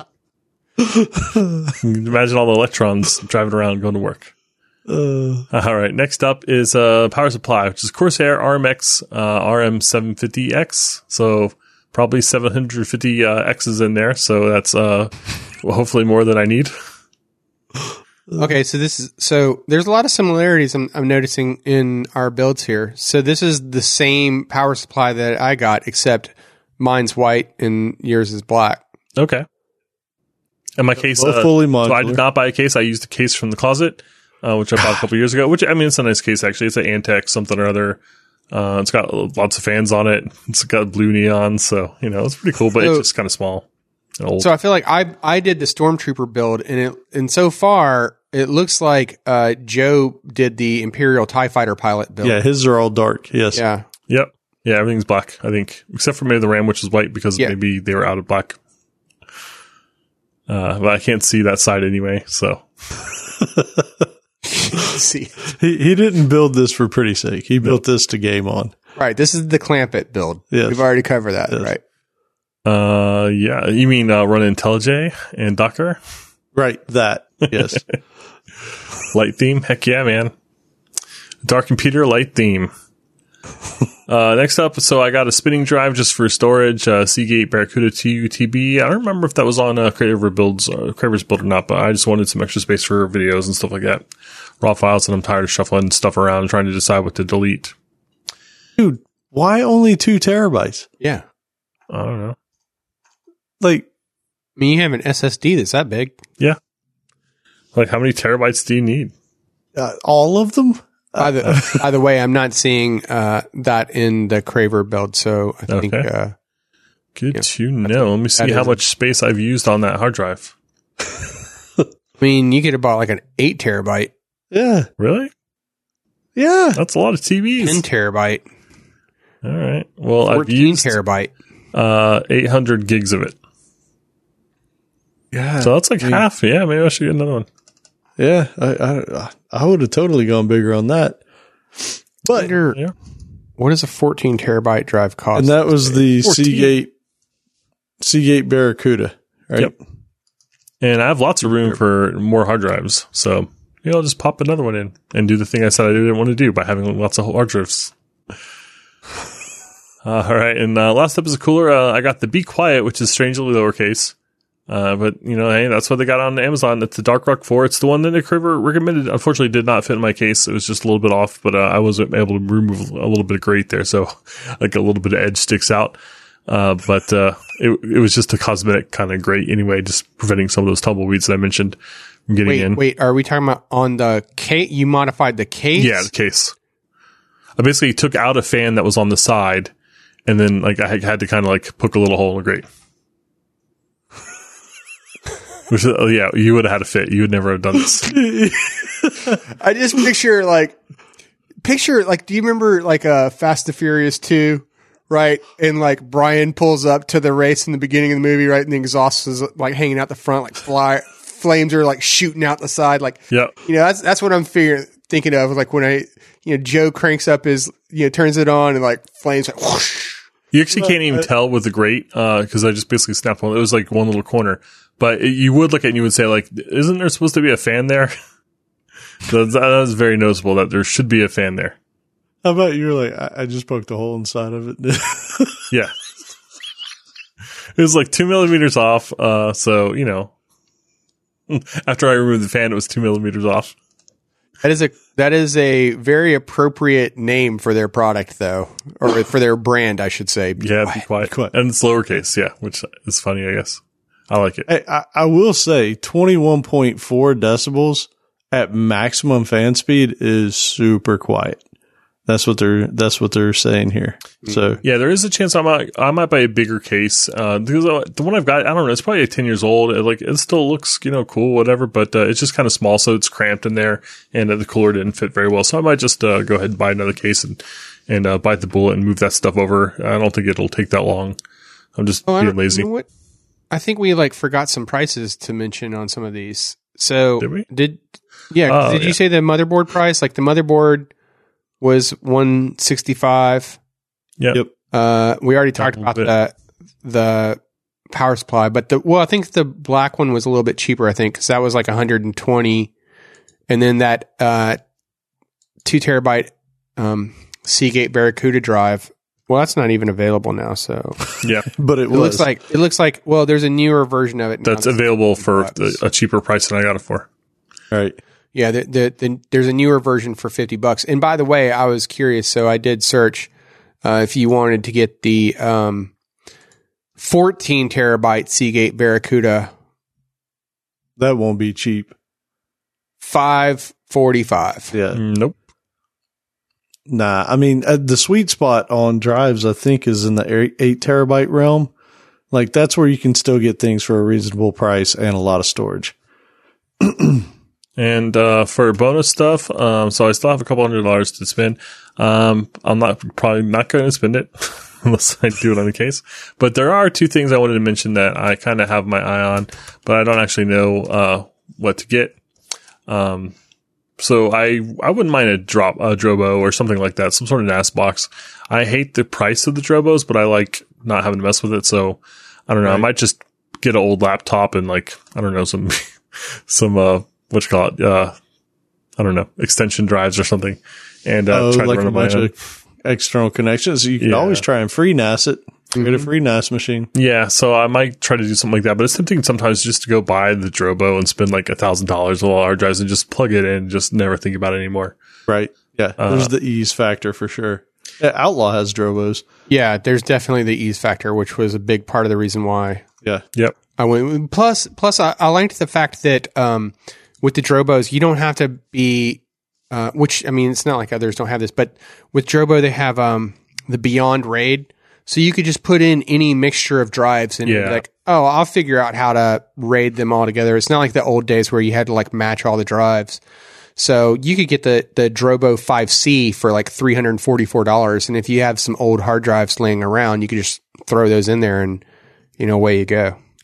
I could also just buy like a couple Raspberry Pis to make the money up. Just like, just buy however many it, it takes to uh, fill it up. And then, uh, I don't know, I could do talks and like walk around with a cluster of Raspberry Pis, which I always think it's really cool when people do talks and they have Raspberry Pis in them or around them. So I should also mention too, though, with that Drobo that like, you know, if performance is the thing, if you're looking for ultimate performance, then that's not your, your go-to NAS solution. Probably like there's faster, you know, purpose built solutions than that. It's you, it's utility, right? It's, it's yeah. just ease of use. Yes. Convenience is high. And I don't need like a, I don't need a media streaming center or whatever. So it's just matter of having like backups and stuff like locally. It would be nice. As long as it's resistant to cheese dust, we're good. Yeah. right. Yeah. I try to keep the cheese dust in the bathroom. So, uh, last thing I want to mention is, uh, I've got kind of my eye on. It's like, I wouldn't, I would not mind a bigger, uh, awesome monitor. Just an amazing, like, like I, like I, every once in a while I just Google expensive monitor and just look at them and I'm like, hmm, that sounds nice. And then it's got more I'm letters. so with you. I'm so with you on the monitor, man. Um, I, I want, I want a bigger one, 4K and curved. Mm. I'm not convinced. I'm not in Alan's camp though for the 50 inch. Yeah, telling you that that just seems a bit on Amazing. the bonkers side. 34 might be the, fine. It seems like there's quite a bit at the 35, 34 size, and then there's this weird gulf where like so things disappear to like 40. What's the size in front of you right now, Alan? This is a 32. 32. Yeah. So, so just a heads up. The 34 looked absolutely tiny after I put the 55 up there. you, I bet. But Gee, so here's the thing, like it, this is the one with 21 inches more looked so, much bigger. So I have to defend this a little bit. I, here's the thing that, that, that absolutely drives me nuts, guys, is how many 4K monitors are on the market that are 32 inches or 28 inches. And it's like, you cannot run those things at 4K resolution and read anything on that screen. They are itty bitty, right? So for it to be usable, a true 4K, if you want 100% scaling, you're at 43 inches minimum, right? No scaling, just full resolution. So somewhere between there and what I've got is probably the sweet spot. Like in all honesty, the monitors that are made are 43s, right? If you wanted to go TV size, 40, uh, like 49 is what I see. Like there's a site called rtings.com. Oh yeah, we talked about this. They have a recommendation tool to where you can actually plug up what usage it is that you want to do. And I, what I did is I just killed everything, said, Hey, show me everything between 45 inches and 51 inches. And the top one on there is a Samsung Q70 and my guess is you can probably pick that thing up at that for probably 800 bucks is my guess. Hold on. I'll tell you right now. As a matter of fact, on Amazon, I want the colors to be just sick. I want the blacks to be black and I don't want there to be any ghosting. Then, the, all right. So if you want to do that, first off, there's no, there's not even a game or a uh, monitor that's going to give you that, right? Because typically there's a trade off between IPS or a VA panel right? So the IPS is going to give you, give you truer colors at view, at all the viewing angles, but you're not going to get the black blacks. If you want something like that, then, you, then something like this Samsung will actually give you those dark blacks with some of the trade off of the viewing angles. So there's no perfect solution unless you go OLED, but now you're starting to spend some real serious mm. cash on this. So there, there is no perfect solution, but you know, I do think that honestly, the sweet spot, if you want 4K, is probably somewhere in between 43 and 49 inches on something that's not in your face, right? Like sitting back on your desk a little bit is probably where it needs to be. But I, I, I want, but see, here's the thing that I want. Like, I want big, you know, in that kind of range, you know, 30 to 40 ish kind of range, curved, mm. 4K. Yeah. You know, that, that to me would be the sweet spot, you know, and, and, a high, uh, you know, refresh rate. Yeah, I'd say a curved 43 would be amazing. I don't know if there is one. I know I mean, the ultra wide Samsung that yeah, is ridiculous. The 49. Yeah. But that's, I mean, that's like just a long, skinny wraparound. Yeah, I don't want that. I don't need that. Yeah, that one's. I, I, want, you know, that one, that one is ridiculous because, yeah, you like look all the way to your, turn your head all the way to the left, and there's where the left edge of the screen is, and then turn all the way to the right and there's the right hand. You know, I no, that that's a bit that's a bit too extreme. Yeah, that one's ludicrous. But but yeah, so you should you should definitely do some research there, Joe. And nope. but I mean that's the thing, that Samsung, that Q70, that is actually a super highly rated TV for all kinds of purposes. And you would get excellent, excellent type stuff out of it. And it'd be 800 bucks, which is less than what you'll pay for most monitors. What was the model number on that one again? Q70. Q70. Yeah. Q70. Mm. Yeah. yeah. It's always hard. I think my, um, my want for a, a awesome monitor is going to uh, still wait for a while because I because I also want it to be good for gaming purposes too. I think that's where that's where some of the rub is. It's like trying to find something that would be solve the work need, right? So I want a big screen, lot of real estate, you know, for work purposes.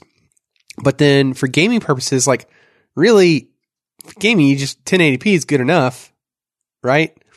Once you get beyond 1080p, like it's just whatever. It's you can do it. There's really not much of a You're gonna have problems driving it, but so the question is though, are you looking for something that has uh what is it? it there's FreeSync for AMD. What's the uh Oh yeah, and then uh what's G Sync G Sync for Nvidia. Like is that something that's a requirement? Yeah, I looked into those too. I, I yeah, I mean, I don't know.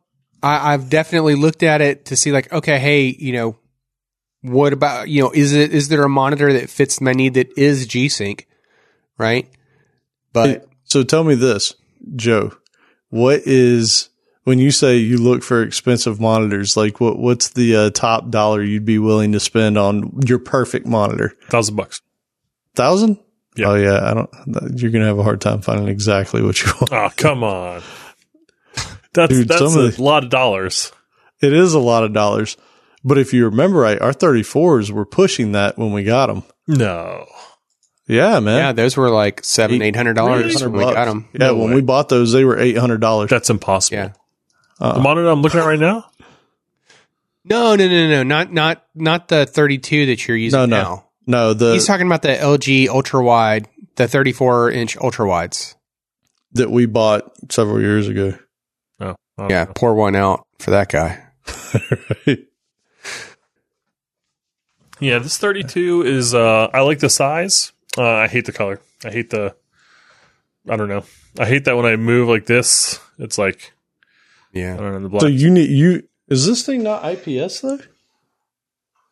Hmm, that's I don't know. interesting. Yeah, I don't know. Yeah, I mean, what you're talking about is you don't want the colors to wash out at angles, right? I, I just wanted to look like real life. Oh, this definitely is. Yeah, the, I I see what you're talking about. Like if, when I come down, your color's correct. When I go up, you're you're super ghosty. Yeah, and if you have it like a dark theme, it's super noticeable.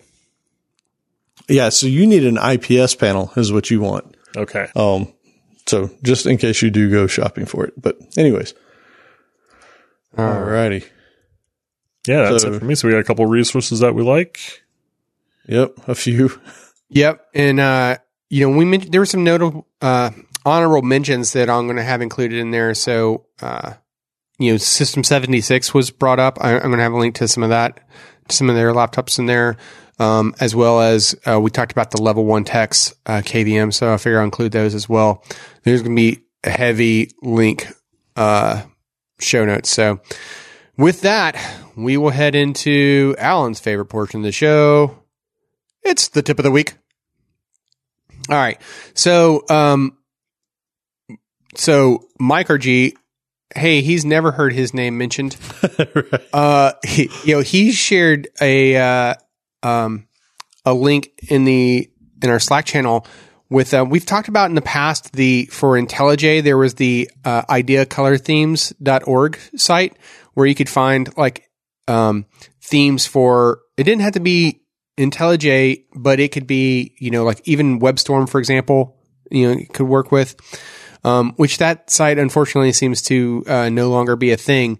But uh, in that type of vein, uh, Mike RG shared studio styles where it's .es. So I love the new uh, top level domains, like all the creativity that you can get with it.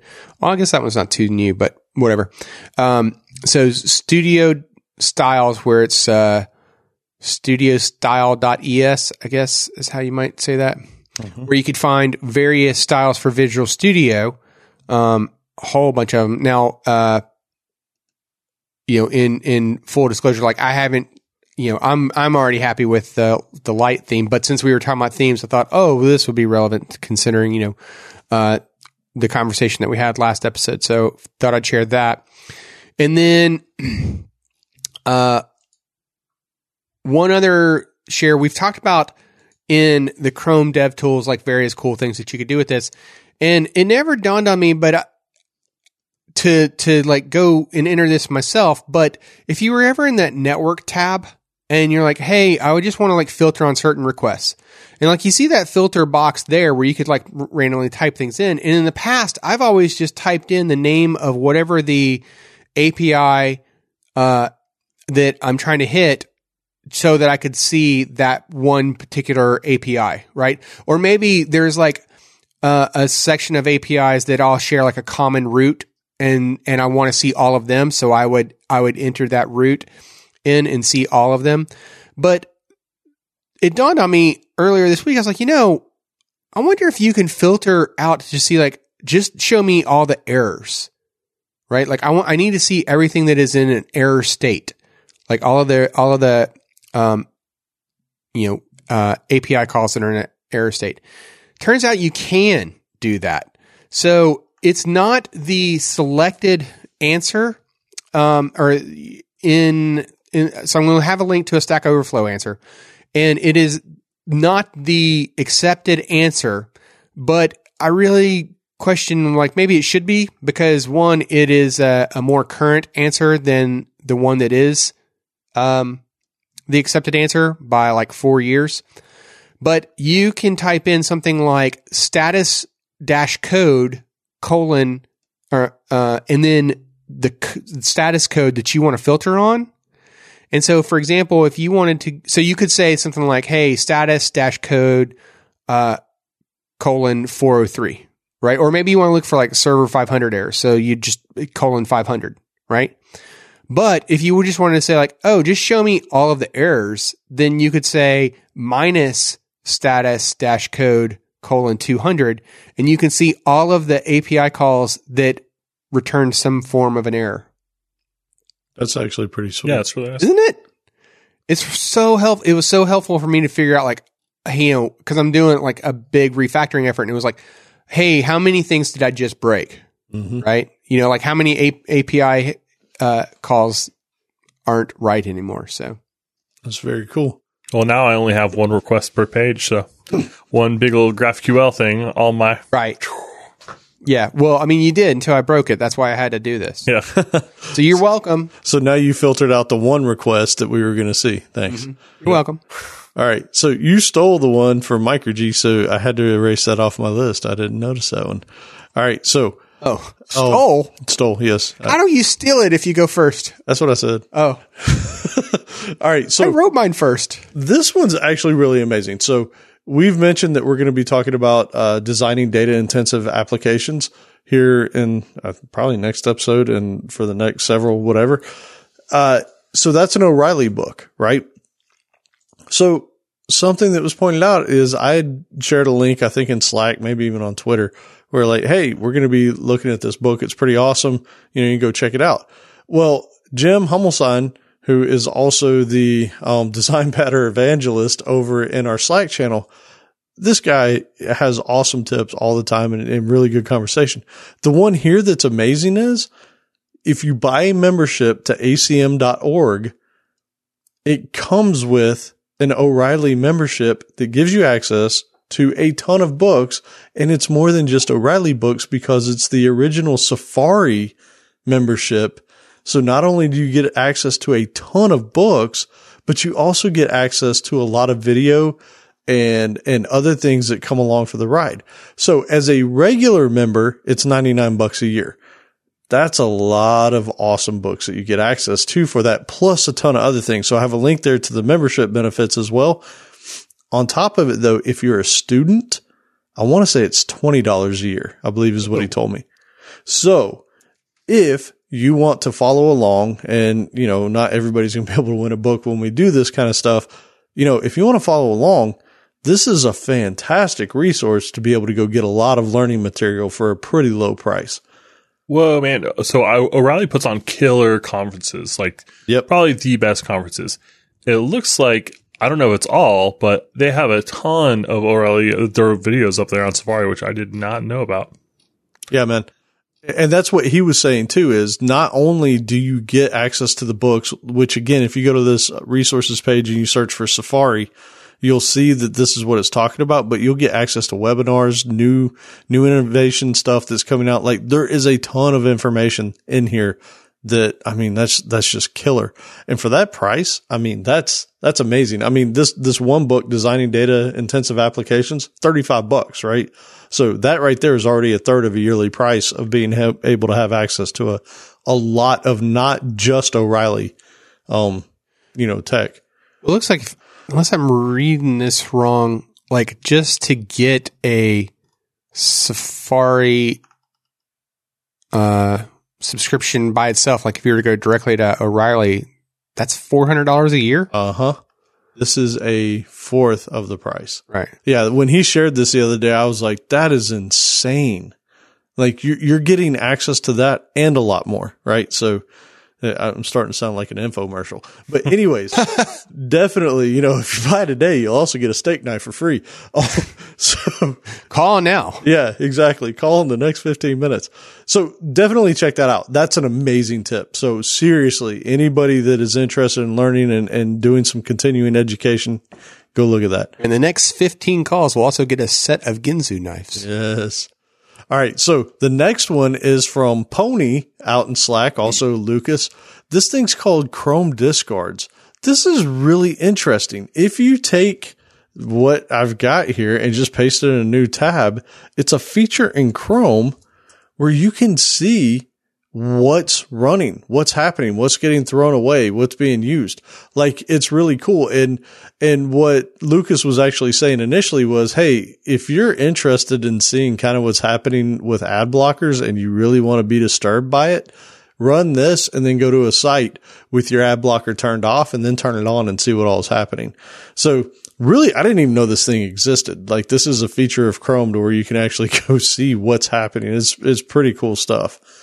Uh, so there's a graph tab too. I don't know if you guys have looked at that. It, I don't even know what it's doing. Mm-hmm. So anyways, very cool. Um, neat little tip. Check that one out. And then the last one is from Sean Martz, one of, one of our folks over there in Slack also who does awesome things. He provided a link to just kind of a fun thing on GitHub where it's like build your own and then fill in the blank, right? This is a Git repo that's got tutorials on how to do all kinds of stuff. Build your own 3D renderer, augmented reality, BitTorrent client, blockchain, cryptocurrency, bot, etc. Tons of things on this page. So if you're kind of bored and you're looking for a project to do that, you know, you can have some fun and do some learning at the same time with JavaScript, C++, whatever. This is a good place to go have some fun while you learn. So with that, that is it for my tips that I borrowed from everybody else. All right. well, I uh, am now Mr. IntelliJ. So uh, I'm going to tell you about an IntelliJ theme, uh, Material Theme UI, which is actually a bunch of themes in one. But it's actually got a, a couple other really nice uh, options too. So as soon as you install this, insta, this plugin and, and restart it, it fires up a wizard where you like start with the basic theme, but then it kind of walks you through some basic customization op- uh, options. And it's like a seven step wizard. It's really nice. So, uh, it's a nice way to, uh, set up your stuff. And then recently I discovered there's a, the ability to sync your settings to your JetBrains account, which I didn't know about that because I use IntelliJ on three computers. Three computers, you know, just based on whatever I'm doing at the time. And so it's nice to be able to kind of make a change, install a plugin on one of them, like I just installed Prettier for JavaScript, and uh, just be able to like click it and have it sync to the, all the others, including any customizations that I've made. So very nice. But really, about that either. The, yeah, I mean, it's really it's getting nice to where like because Visual Studio has a similar thing where like when you sign in with your profile, it's like, oh, mm. uh, you like the dark theme, and right. it'll automatically apply it. Right. Yeah. Great time to be so nice now. Now, I got to tell you about the reason 417 why I like Kotlin, why I love Kotlin. we're up that high? I didn't think we were up that high. Yeah, oh, I'm way higher than that. I'm jumping. Oh, oh. Just based yeah. on how I feel. That makes sense. yeah. So let me tell you about the apply method. So y'all are familiar with C sharp and how you can do object initializers, right? So you create a class or create a list, for example, and then in curly brackets, you can put in the properties of that object or the items in that like list or map or whatever, right? And so you could do that. And so effectively becomes a one liner because you create your object, you put your brackets after, and you fill in the information. And what's nice about that is you don't have to put like the, the name of the variable. So if you do like, you know, var p equals new person instead of doing p dot first name equals p dot last name equals p dot account name equals whatever, you just like leave off the p you put it in the brackets and you just set each of those properties afterwards. And it's nice because it keeps it all in one block. So it keeps other people from like moving stuff around. It's just a clear message to developer like, Hey, all this stuff is one thing. This is one notion. We're just creating this person. We're setting these fields on it. And we didn't want to have a constructor with 17 things, some of which are optional. So this is what creates an object. Well, go ahead. Nope. So the apply method is very similar. And the way they describe it is that it calls the specified function block with this value as its receiver and returns the value. And that's kind of a, a weird kind of thing to digest there, but what it really means is that you can do a dot apply on any object and it will go ahead and set that object as the this inside the block that follows. And this is optional. You can, just, you can leave it off. So effectively, it makes it so you can turn any object into an initializer. So in like in C sharp, I can only do this on constructors. Say P equals new person, brackets, first name equals last name equals whatever. In Kotlin, I can do this dot apply and have the same kind of behavior anytime. So anywhere that you've ever had somewhere where you're doing P dot this equals that, P dot this equals that, P dot this equals that. All that stuff can be wrapped in an apply block. And you can drop the P. So it just cleans up the code, makes it tidy. By having inside brackets, it makes this this one cohesive unit. It feels great on the eyeballs. Ah, okay. So I see so when I cool. click through it, it, it, okay, it makes sense. I see what you're talking about. So this would unlike in C sharp though, where you're talking about object initializers, in those object initializers, you're only able to access public properties. I assume that's the same type thing that's going on here. Yep, same thing, but the difference is with C sharp, it has to be initializer. So I can only do it when I create the class and only the next line, uh, next right, lines right. after I create the class. So new person. And this is brackets. anytime. Anytime. Okay. And I can also do it after a function. So I can say like P equals get person dot apply, slap those uh, properties on. I like it. Okay. So, so you can set a number of properties prettily all, prettily? all in, in line. Yeah. Prettily. Yep. On any object, anytime. I like it. But if it's a this operator, is it limited to public? Because it's this. Well, no, it's this, but only in this, the sense that, um, it's like you're inside that class, but it, Think of it as like inside the class. Yeah, but like you're not really extension method. It's just syntax candy. So it kind of like it gives you a, a block and it sets the this equal to that object, but you are still on the outside. Yeah, so think about it like an extension method in C sharp where this is the implied object that, that got passed it. I like that. I like that analogy. Yeah, yeah it's exactly like, uh, which uh, reason 514 about Kotlin that I really like is, uh, so I figured out that you can import just a function from a class. Oh, that's which amazing. seems like a goofy thing to do, but it's perfect for extension methods. So like C sharp, if you have like say one file that's got a bunch of extension methods for string, so you can like do dot capitalize or do whatever goofy stuff you want to do. You import that whole class. Maybe there's a way to do it at the function level. I just don't know. But in Kotlin now I've gotten the handy of saying like import my extensions class dot method and then I can just bring in that one method and it just really slicks. And so it, what it does is it, it just makes things really nice for a developer. I think it makes it easy to see what's going on and it's just wonderful to you. And it's just, it's just like a it feels really right. good yeah. friend.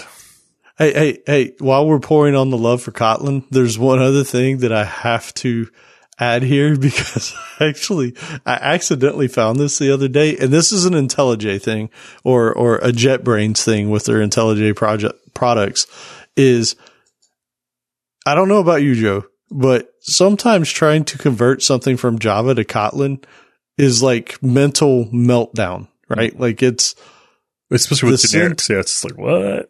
Yeah, the syntax is so different because you go from incredibly verbose to very terse, mm-hmm. right? In in IntelliJ, take the Java code that you're trying to convert and just paste it into a Kotlin file and it'll say, Hey, I see that you pasted some Java. Do you want us to convert that to Kotlin for you? Mm-hmm. And of course, you just, well, yes, yes, I do. Thank you. But, but it is actually that easy in a lot of cases instead of you trying to do the mental, you know, work of, okay, how do I, how do I map this to this and all that? It will do it for you. It is awesome. Awesome. Awesome. You know, one thing too, you were mentioning the use of uh, the C sharp C sharp object initializers, and like how you could use those at the time of uh, constructing an object, right? But you know, if if you have the, it almost begs the question, like you're doing that at the time of the construction. If your object requires those things, then maybe you'd be better sir, you know, better suited to just have a constructor that took those things Well- instead. Well, If that's it doesn't do it at the time of construction. Object initializers do it after the constructor hits. uh, what? No, but okay. I mean, technically, I understand where you're going with that, but I'm saying you can only use the object initializer when you do a new. So when you're trying to create the object, mm-hmm. right? So yes, to your point, technically a constructor call does get called first and then you're setting the properties on it. But what I'm saying is, is that if you find yourself in a situation where you're setting properties in an object initializer that you really need to have, then you shouldn't be using them in an object initializer. You should have a constructor that takes those things because if if that object requires those things in order to be able to function, then you should make it clear by having a constructor that says so.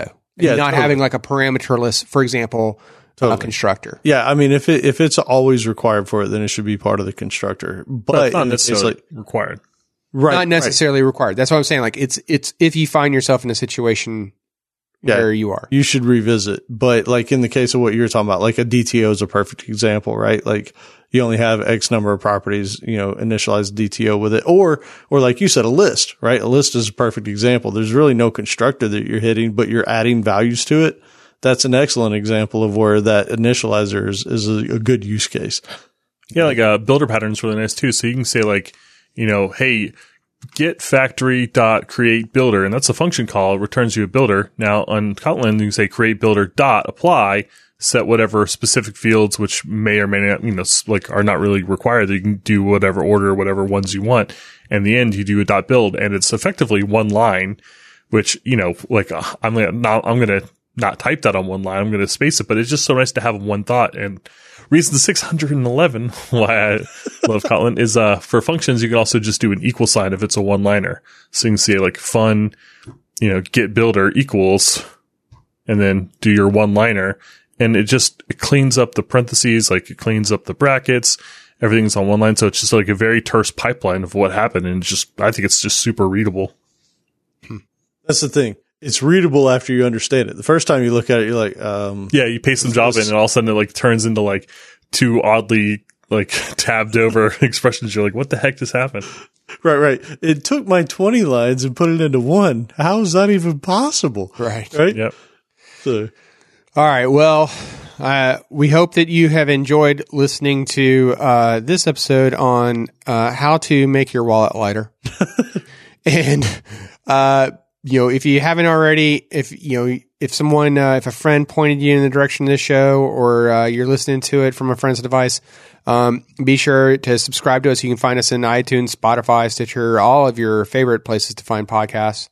And uh, if you haven't already, we'd really appreciate it. Like uh, Joe mentioned earlier, you can leave us a review.